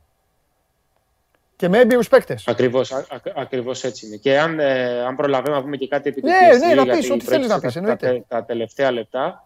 Ε, η αναζήτηση και η συζήτηση που υπήρχε τις τελευταίες ημέρες στον Παναθηναϊκό για ψηλό ε, δείχνει να φτάνει στο τέλος της. Από τη στιγμή δηλαδή που άνοιξε δεξαμενή τον ελεύθερο. Αυτό είναι το τελευταίο που θα σε έρωταγα. Για πάμε, γιατί στέλνουν ονόματα εδώ. Ναι, ναι. Ο Τζέι Κλέιμαν είναι αυτός ο οποίος ε, αυτή τη στιγμή είναι το, το φαβορή για να φορέσει τη φανάλα του Παναθηναϊκού. Ε, είναι ο παίκτης ο οποίος έχει βρει σημείο επικοινωνίας και επαφής με τους ε, πράσινους για να μετακομίσει στην Αθήνα. Δεν έχει παίξει ποτέ στην Ευρώπη, να πούμε. Αλλά το γεγονός ότι κόπηκε τόσο αργά από τους uh, Boston Celtics και το γεγονός ότι αυτή τη στιγμή όλες οι θέσεις είναι κλειστές και δεν υπάρχει κάτι άμεσα διαθέσιμο για τον ίδιο στο NBA, τον οδήγησε στην απόφαση να σκεφτεί διαφορετικά και να δει με άλλο μάτι την προοπτική της Ευρώπης. Εκεί ακριβώς πατάει και ο Παναθηναϊκός για να τον uh, πείσει να ταξιδέψει στην Αθήνα. Ε, Τις επόμενες ημέρες θα υπάρχουν όλε και εξελίξεις προς το τέλος της εβδομάδας. Ναι. Πιθανότατα όμως με βάση τα τωρινά δεδομένα η κατάληξη είναι ευτυχή για τον Παναθηναϊκό και ο Λέιμαν ε, πιθανότατα το πιθανότερο είναι γιατί ξέρεις, μιλάμε για μεταγραφές, ποτέ δεν ξέρεις τι μπορεί να γίνει από μια στιγμή στην άλλη. Ε, θα αγωνίζεται με την πράσινη φανέλα ε, για το υπόλοιπο της σεζόν. Ε, αλλάζει κάτι ε, στο, στην ομάδα, στο ρόστερ ή στα, στα υπόλοιπα. Προς το παρόν όχι. Αυτό είναι, αυτό είναι ένα ζήτημα που πρέπει να διαχειριστεί ο Παναθηναϊκός γιατί ε, θα έχει 8 ξένους, εκ των οποίων οι 6 θα είναι διαθέσιμοι για τους αγώνες της ε, Α1. Mm-hmm. Ωραία, γι' αυτό σε ρωτάω. Γιατί μετά, μόλις πάντα έτσι γίνεται, μετά μόλις ανακοινώνεται ένας παίκτης, ξεκινάει το δεύτερο. Το γαϊτανάκι ξεδιπλώνεται στο ποιος θα φύγει, ποιος δεν θα φύγει. Οπότε απλά. Ο... Δεν υπάρχει αυτή τη στιγμή. Ναι, απλά δεν υπάρχει κάποιος ο οποίος να, να είναι στη γωνία και να είναι υπό, ναι. αποχώρηση. Ο Παναθηναϊκός θα μπαίνει απλά στην έξτρα διαδικασία ε, του... Του rotation. Του rotation όπως έχει τώρα με έναν και ο Ολυμπιακός με έναν, ο Παναθηναϊκός θα μπει με δύο. Ναι, ναι, ακριβώς, ακριβώς. Έγινε Αλεξανδρέ μου, έγινε. Φιλιά πολλά. Χαίρετε, χαίρετε. Μιλάμε, τα λέμε αύριο. Έλα, έλα, για να δούμε τι θα κάνουν. Λοιπόν, στις 9 η ώρα, παιδιά, Άλμπα Βερολίνου Παναθηναϊκός, 9.30 ενδιάμεσα τον Μπασκόνια Ερυθρός Αστέρας και στις 10 παρατέταρτο το Ρεάλ Ολυμπιακός. Λοιπόν, ε, επειδή εγώ είμαι κύριος, δεν θα κλείσω γιατί έχω, έχω πει δύο η ώρα. Τι, και, κερδίζω για ένα; Ε, έχασα. Εντάξει, έλα, έλα μέσα, έλα. Έλα, αφού έχασα, έχασα, τελείωσε. Άμα χάνω, χάνω. Και σε έναν ηγεωματικά στην πόρτα. Θα μπαίνω έτσι. Στην Βασίλισσα. Για πες. Λοιπόν, ε, ε, κοίταξε, έχω χάσει με buzzer beater σχεδόν. Ναι, ναι, ναι. Στο τέτοιο. Έχουν δώσει μεγάλη μάχη. Ένας χριστιανός εδώ. Ένας χριστιανός εδώ. Θέλω να πω το όνομά του. Γρη... Νίκολ GT Γόριος. Νομίζω τον λένε Γρηγόρη, αλλά GT Γόριος. Ρε εσύ, να πω εγώ ένα ανέκδοτο. Γιατί δεν βάζω τα ονόματα τους.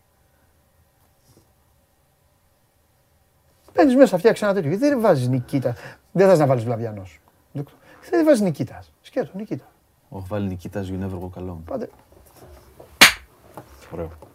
Πε, και καλό. Ναι, ναι. Στα πλαίσια της... Άκου. Πες ό,τι θες. Πες ό,τι θες, θα γελάσω. ναι, ναι, θα γελάσω εγώ. Θα γελάσω. Θα λοιπόν, γελάσω, θα γελάσω. Πάμε. Μπαίνει ένας μέσα σε ένα μπαρ. Θα γελάσω, αδερφέ μου. Τελείωσε. Νικήτας You'll never go alone. Ναι. Όποιος δεν γελάσει, αύριο θα τον κόψω. Πάμε. Και πάει στον μπάρμαν πολύ νευριασμένος. Ναι. Του λέει: Βάλε μου ένα ποτό και κέρνα όλο το μαγαζί. Έλα τώρα πριν αρχίσουμε. Ναι. Μην μου πεις πάλι για τη Λάρισα, το είπες αυτό. Όχι, ναι. Είναι στο ίδιο στυλ. Έτσι. Ναι. Γελάω, ναι.